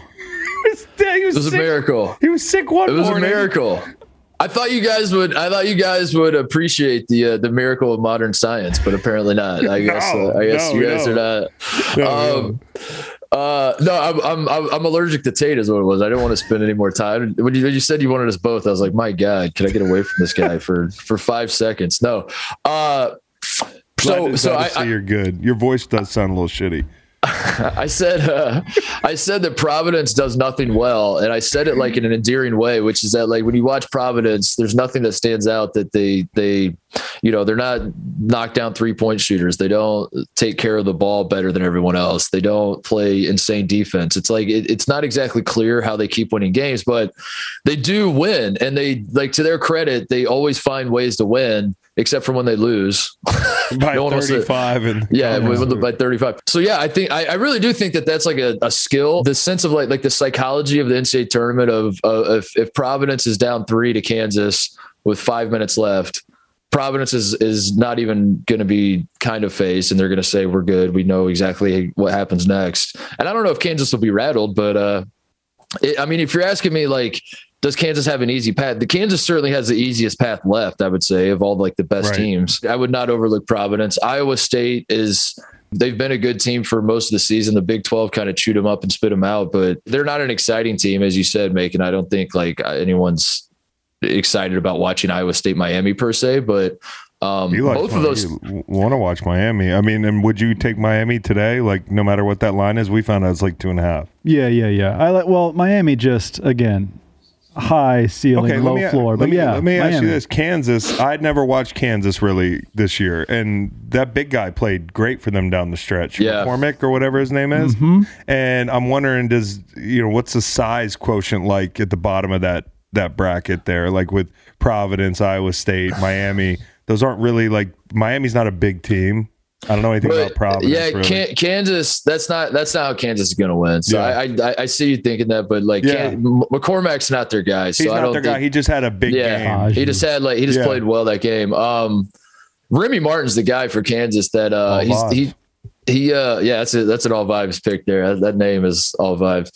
He uh he's like disappeared all season. He was preseason Big 12 player of the year. Uh they said he was hurt for a while, but like also I don't think he was really that hurt. They were just they, they're bringing him off the bench, and he, he he played really well against Creighton. And I think he makes a huge difference for Kansas. So the Kansas team I saw all year versus the Kansas team they are now. If Remy Martin is playing like he has been, um, they're going to be really good. So How good's the Yeah, the- Creighton kid? Is the Creighton kid an NBA guy? The guy, the the guy they were they were comparing him to Pascal Siakam, the guy yeah. from Uganda. He's he, he was very active. Is well, it, it, how much stock do you put in NCAA tournament games? Because I don't think he's played like that all year. He, he's So they- very very good, but it. it, was Okay. it was just like a it was a one time. The stage is bright.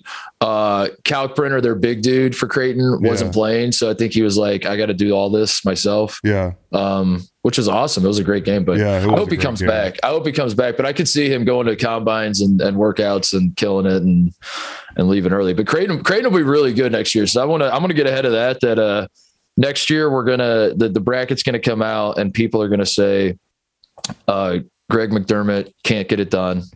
He can't. He can't get to the Sweet 16. He can't get. I think Creighton's going to be very good, and I'm I'm going to uh, keep all of my Creighton stock because I think they might be the best team in the Big East next year. But anyway, that's not what you asked me.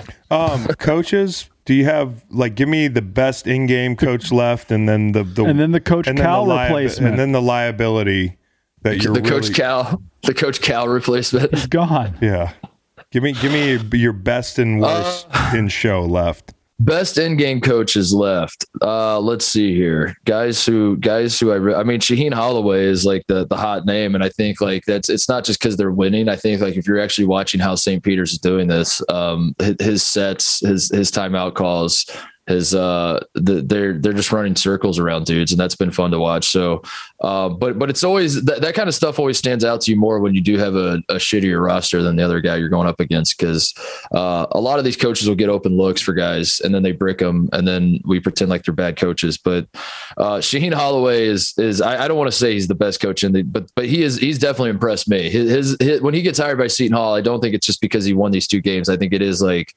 he's been awesome the way they've won these games. So. Mhm. I like Tommy Lloyd a lot. I like the the, the fact that he basically took uh, Sean Miller's roster and you know he made a few tweaks to it, but uh, it's basically the same guys. And now they're, so in my mind, I think Arizona's been the best team in the country all season. So I do love Tommy Lloyd, but Kelvin Sampson. That's why I'm so excited for that matchup. I think because Kelvin Sampson's a son of a bitch, and I say that uh, you know lovingly. He's his his guy he, houston has I'll, I'll say this that houston has the best culture of any team left in this tournament in terms of like every single guy knows exactly what they're trying to do they know exactly what houston basketball is and like you watch houston now and you go back and watch them like in tw- the 2018 houston team they feel like the exact same team, and they will feel like the exact same team next year. And I respect that about Kelvin Sampson, even though he did cheat and ruined Indiana's program for like seven years. But other than that, Yeah, a lot of I phone respect him. Yeah. Yeah. Hey, has anybody phone checked on that LSU coach? Will Wade? Yeah. I don't think he's so bad. Yeah, you're a big Will Wade guy. Yeah, I don't think he's so bad. He just hey, what's wrong with Will Wade? Can you tell me what, what I mean, I know he broke the rules, but we all hate those rules. So why are we acting Yeah, like Will well, Wade killed somebody? Because there's the there's a song and dance to how you break the rules. You can't just like flagrantly, you know. I think that's the issue is that there was this kind of an unspoken rules about he didn't break the. It's not that he broke the NCAA rules. It's that he broke the uh, the unspoken rules amongst all the coaches. I think Yeah. that like there's a way if you're gonna cheat, yeah. If you're you brought too much heat, if you're gonna cheat, you got to do it in like a certain way. You can't just like straight up call dudes and offer them I cash. just read and- the most sanctimonious articles on him uh, from the same people who are going to be writing articles about how antiquated the system is, and Yeah. we're already writing those articles. Uh, uh, what's wrong with a strong ass offer, huh? No, no. That's what's so good about Auburn losing is is that they would have had this vacated just like they would have had 2019 He loves vacated Bruce Pearl, I hear. had they won. Titus, Titus, a big Bruce Pearl guy. Love Bruce Pearl. Yeah. Love love his energy. Love his how how He's I, I usually love it. shirtless. We were talking about this, and we got Sampson shirtless, which is probably better. And the guys on the set, Charles Barkley was like, "I don't ever want to see that again." And I was like, "Dude, he looks great for his age." He actually does. As much as I hate Bruce Pearl, he does look pretty great. Oh, for I'm his age. talking about Sampson, but Bruce Pearl. We just got you to say that. that Oh, he does. No, he does. he I think. Bruce Pearl. He does. We were talking kinda about taking his shirt off. Yeah, he's that Bruce. Pearl. Uh, but but Bruce Pearl takes his shirt off all the time. That's Do you I think thought you he's were on about. something? He's got to be on something. He's definitely on something. Yeah. I mean, he's. Uh, yeah, Yeah. You you, told you would know, Chris. You're you're the you're the steroid guy. Dude, in look at my operation, right? stomach, dude. I'll take my shirt off right now. Titus, you told Dan and PFT that you were you were a proud skinny weak king these days. Yeah. And as Yeah. a fellow skinny weak king, I love you, brother. You know. Yeah, thanks, man. We need to. There's nothing to be need- ashamed of. When We you come need to, to normalize Charlottesville this. again, when you come to Charlottesville again, we can we can lift weights. No, no, that's the thing. We're done. not doing I'm- that. It's a I'm waste done of time. lifting weights. It's a waste of time. I said that two years ago, and I woke up two thirty five, and everybody started asking if I was sick. you know, I as, as much as I joke about how I shitty I was at basketball and all that, I did work out my entire life and lift weights and go through the the the cycle of trying to stay in shape and all that. And I just had rat. I think after I turned 30, I was I was just continuing to I got really fat because once I stopped playing, I just stopped doing everything. And then I I was like, I got to do something. So I get back into the workout routine. And somewhere in the last couple of years, I'm like lifting weights like three times a week. I'm I'm adding zero muscle mass to my body. It's and and I, I I'm completely washed up. It's not like I'm going out to the beach or Oh to, my to bars or whatever to to hit on women. And I just said, like, why am I sore every day? What's the point of this? What year what was are we this doing? that you were peak fat Titus? I don't know how many pictures Because are I out there. just if that's looked. what I you're just looked. I did Mark Titus two thousand and I like how you said the cycle of working out instead of the ringer of, of working out. I could see your brain pivot right there. Oh, I don't think you've, I don't think you've ever been chubby, Mark. So Oh no, Oh, I can I'm gonna I'm gonna his text you a picture. Yeah. Okay. I'm gonna text you a picture. I'm gonna find. I mean, there's there's not a lot of pictures out there because I wasn't exactly trying to find a camera when I was Hey, uh, it might not be a career highlight when I was of yours, 260. but I've never two been. 260. I was 260. Yeah. No way, Yeah. dog. I was two. I was 260. I've never been more proud of of my school than in in 2019 when Titus came for our little parade and he couldn't move three feet without a college kid buying him a shot. And I was like, wow. Y'all went out that Our night. kids Yeah. know college basketball Yeah. bloggers and podcasters and writers. This is sick. Yeah, we got smart basketball fans at UVA, and they I don't- probably I don't know outdraft- how- probably outdraft you in the all vibes team. I don't know how I don't know how popular I am there now because I I I I haven't jumped off the Tony bandwagon, but it's just like you know Virginia basketball isn't exactly inspiring me like it used Hey, to. four top so 100 not- kids coming. Give Yeah. us a All right. give us a All right. Hang with us. We'll and be That's back. good to We'll get you back when we're better. And uh, and and Mark Titus, we appreciate you uh, rallying, getting your a- antibodies up, and and getting healthy before you come on our podcast. Next time, next time I, I I can't do it. Just ask Bruce Pearl. That man will say yes to any interview. So he uh on short notice, Bruce Pearl will run and, he sounds and, like our and answer guy. the phone. And, Sounds yeah. like our guy. Yeah. All right, Mark Titus, you, Mark. appreciate you. Thanks, guys. See ya. If you're in Arizona, Colorado, Indiana, New Jersey, New York, Tennessee, or Virginia, and you haven't tried the WynnBET app yet, I got great news for you. WynnBET is now offering $200 in free bets for new users. That's right, 200 big ones. WynnBET is basically giving you free money. Don't pass it up. Download the WynnBET app today. Terms and conditions apply. Must be 21 or older and present in a state where WynnBET is available. Gambling problem? In Arizona, call 1 800 NEXT STEP. In Colorado, Indiana, New Jersey, and Virginia, call 1 800 GAMBLER. And in Michigan, 1 800 270 7117. Tennessee, y'all too. 1 800 889 9789. That's really nice of us. We didn't even pepper him on Ohio State because, like, nobody's surprised. San Francisco's surprised, but not me. I mean, what are you going to say? V for Villanova. People in Philly say Villanova is not a Philly school. That's what some people were saying to me yesterday. Hey, who am I? You know, it's really more Bryn Mawr Yeah. than Are you Philadelphia. Jay? Are you Jay? Are you no, Jay? I'm Howie Long. Oh, That's Howie Long? No. I tried to clear my throat Oh. beforehand. yeah. You know, yeah, yeah, yeah, yeah, yeah. I was It is trying. more Bryn Mawr than Philly. Yeah, I was. But but I still feel the Philadelphia pride when they when they make a deep turny run. So you you know everybody's excited as fuck up there. I think that could be a lot of fun. Nova deep run. Hey, any Philly football news? Did I give Fletcher Cox a fake funeral the other day?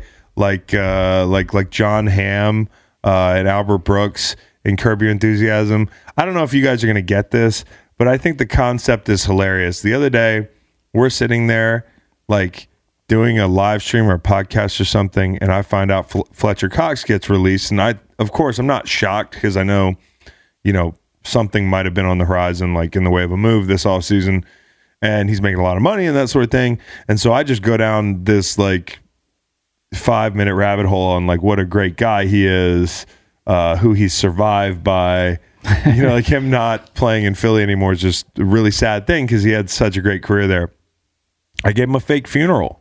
I was Jon Hamm.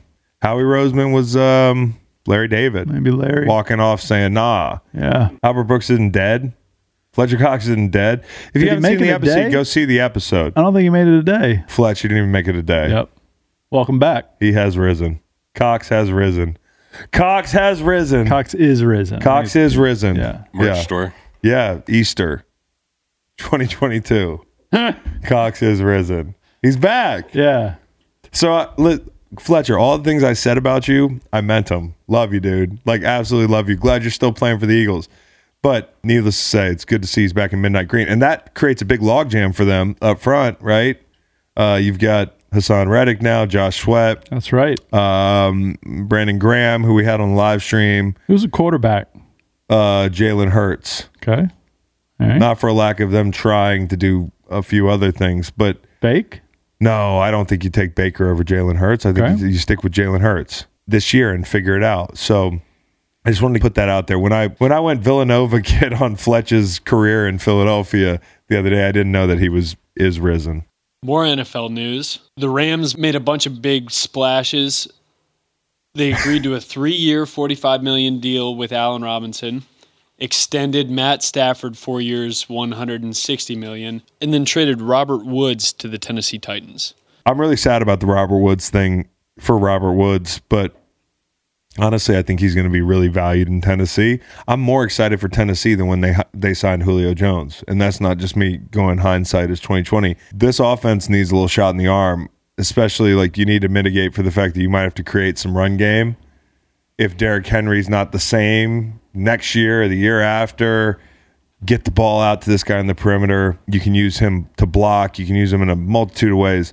I really love Robert Woods. He's one of my favorite all-time Rams. For a guy that didn't play in St. Louis and you know uh, I didn't play with, I really love Robert Woods. And Allen Robinson's got big shoes to to fill there and a lot to prove. We were sitting around talking about Allen Robinson uh, being on a prove it deal. Like if Evan Engram's getting a nine million dollar prove it deal, what kind of prove it deal is Allen Robinson going to get? Well, it turned out he was just waiting for the right place.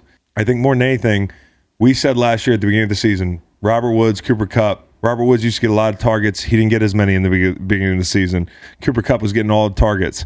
This could be something as simple as like Matt Stafford prefers not to wait around for a guy that he wasn't really hell bent on throwing the ball to, anyways.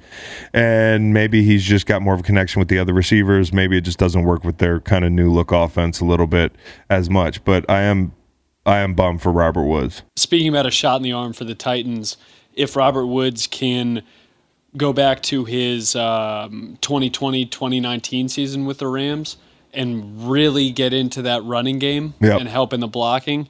Uh, he's coming off his ACL and he's he'll turn 30 next month. So if he can turn the clock back, he will help that offense. No question. I mean, think about it. You got a guy like AJ Brown. You want to get the ball to right now. You need somebody to block for him on the perimeter. That's a pretty good. And is option. Julio elsewhere? Is that right? Currently Robert a free Woods. agent. free agent? Okay.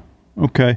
If you're, uh, you just went through it, but if you're LA, you prefer an Allen Robinson or a Robert Woods? I prefer a healthy Robert Woods, but the thing that I'm not sure about is what Matt Stafford prefers. Okay. And like that's the guy who just won him a Super Bowl, and it's not like I- you know, like he never got a chance to get into rhythm with him.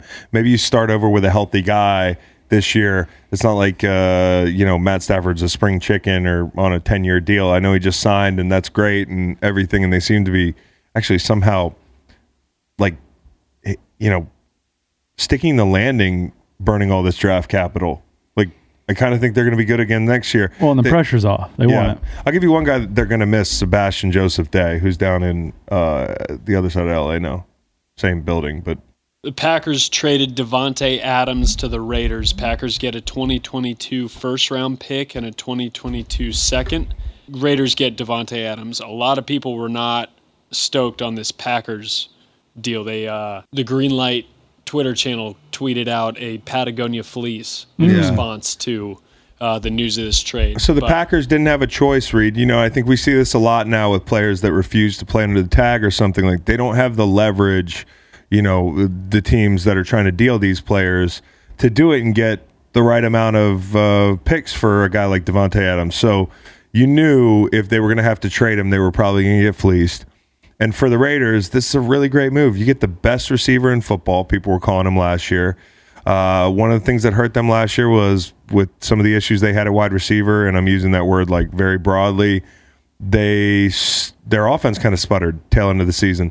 This is a guy they can get the ball to, no problem. A Couple things I want to float, and I'm floating them. I don't know this, but if I'm a player and a new offensive coordinator comes in, and I'm a receiver, uh, you know, maybe it's not just about the quarterback. Maybe I'm gonna, maybe this says something about a vote of confidence or or not a vote of confidence for the new guy, and maybe he's gonna miss the uh, the the Nathaniel Hackett get me the ball in every situation, run game, create you know a perimeter, quick quick options. Your RPOs. They had very creative ways that they got him the ball last year. Maybe he saw a little sneak peek at where they're going, didn't love it. Or maybe he just loves Derek Carr way more than anybody could have anticipated that somebody as cool as Davante Adams would love a Derek Carr. College teammates, Fresno Or- State. Yeah, or maybe, or maybe it's the fact that the Packers aren't that fucking good. Everybody nowadays, it's funny. We always want to encourage players to um, not prioritize the money first, right? Like, and you always want to encourage players uh, to follow their heart. Maybe his heart's in Vegas. Well, maybe the money's there too. No state tax, but more importantly, when we look at like judging him on account of maybe he doesn't want to win, well, maybe he does want to win, and maybe that's why he's going to to, to Vegas. Maybe he sees uh, you know a young, exciting team and a new offensive head head football coach coaching a team that played in the exact same amount of playoff games as the Green Bay Packers this year. The exact same amount of playoff games. How they got there, all the same. But this was the best Green Bay team I thought in years, and I thought this was their their year to do it. And they got beat by Jimmy G at home. So like maybe we should stop like wagging the finger at Davante Adams for seeming like he's not, you know, he doesn't care about winning. Maybe the the Raiders are going to be pretty good. And for all the drama that there was in Las Vegas, plenty of drama in Green Bay too. I just think it's funny. Packers fans, I read a lot of. Understandably, you're upset, but um, like maybe the Raiders are just as good this year. I don't know. It's And warmer. Additionally, it's funny as fuck because we know the whole thing was Aaron Rodgers needing weapons, and we got strung along on this big saga. And Helen of Troy did turn out to be Randall Cobb. I don't That's know who Davante Adams is in that movie. I've never seen the movie Troy with Brad Pitt. Hector!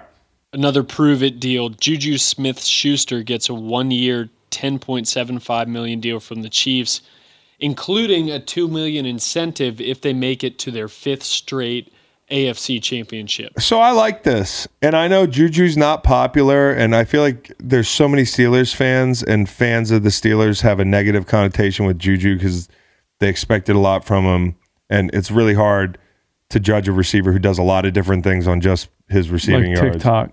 Well, yeah, and I I'm not. It's so funny. I'm not on the the TikTok thing. It's it's because Juju the football player could not be any less TikToky. Like he he really when he got in the league, I was like, oh, this guy's physical. He blocks. He blows people up. He's the next Hines Ward. Well, that turned out not to be true. But I really think he's the type of guy that can really help Kansas City. We've been waiting for them to to pick up a number two that they could depend on. You know, since Sammy Watkins, where Mahomes felt like he was in rhythm and could hit people underneath other than Travis Kelce or a back out of the backfield. Like this is a guy. You've got your burners. You've got your Hardmans, you've got your Tyreek Hills. Now you've got a guy who can catch the ball, you know, eight yards down the field and, and move the sticks. Uh, when when Travis Kelce's taken away a bunch of, of attention, and you can go underneath to a Juju guy, and he does kind of like the guy we were just talking about. He does a lot of different stuff for them. So I like this signing. He turns 25 years old, and uh, Wow. 2017 to 2020, he led the NFL in yards after the catch, a number that will only go up in the Chiefs' offense. That's Another your deep- that's your opinion, cowboy. yeah, it's my opinion. You know, it's a good damn. It's a great opinion. stat. It's a great stat. Falcons re-signed Cordarrelle Patterson, two years, Good. ten and a half million. Good, good for him. Sure. Bad team. Bad team. Cool player. Cool player. And the big loser in the Deshaun trade, which we, we can kind of close the show on. Like, I think this Deshaun trade makes, I said this yesterday. I was like, we should talk tomorrow about, you know, who's got the best opportunity to win that division and subsequently make a run. And, you know, uh, uh, Cleveland's probably the best team. That's not to say I think they're going to win the division, but on paper, they're probably the best team. You know, and um, you know, if you, you had those two teams going head to head right now, I think Cleveland would be favored on paper. I think the biggest loser in that in that trade, and again, we're not going to talk about Deshaun, the person. You know, like civil cases are pending, the criminal stuff is not happening. Take from that what you will. Um, I'm going to try to just stick to football. Uh, I think that Matt Ryan's the biggest loser in this whole thing because I was hoping that he got shipped down to Atlanta, which would give Matt an opportunity to go land in like an Indy and win. And now I don't know what's going to happen to Matt Ryan. So Narrator Matt Ryan would ultimately find his way to the Colts. Adversity. If you learn to use it the right way, it'll buy you a ticket to a place you couldn't have gotten any other way. we'll talk more about the Deshaun thing. But if you're going to rank the quarterbacks in the division, It's tough to do. Uh, the Mason Rudolph, Mitch Trubisky, uh, Dwayne Haskins, three headed monster at four. yeah, because you can't add up the sum of all the parts, and content doesn't matter. But Lamar's three, dude. And yet, MVP talk, beginning of this most recent year. I know it's just crazy to think about this division and what it turned into all of a sudden.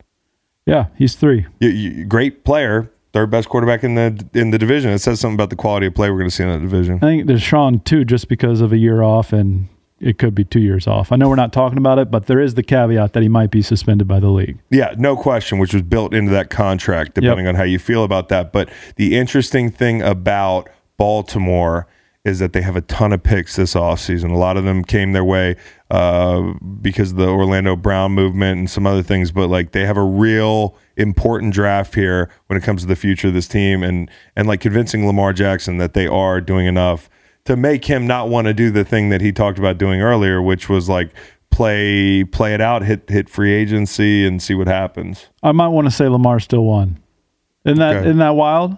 No, good. No, Let's save uh, that for another day. I yeah, need to save think for another that day. more. Save for another day. I'll give you another one I like. Gerald Everett to LA. I think is a, is a nice signing for them. He kind of busted in Seattle. He was inconsistent. I, I was excited about that signing, but nothing worked in Seattle this year. Which Nothing. LA? Which LA? LA Chargers. Okay, they they're doing a lot. A lot of yak, and I think this team has as good a chance as anybody to win the AFC West. In fact, that you know, like I like him to win the AFC West. Wow. Uh, yeah. So listen, he's going to help. Jared Cook's a different kind of player. He's got a different kind of shake. Gerald Everett. That's exciting for them. Dante Fowler in Dallas. I don't mind that. One year, five million dollars. Dan Quinn reunion.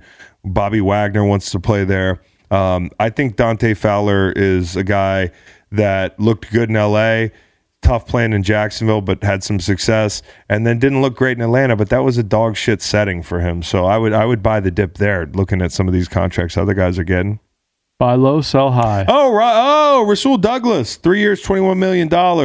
We used to, to gamble $20 on pool games. He's not gambling twenty dollars on pool games anymore.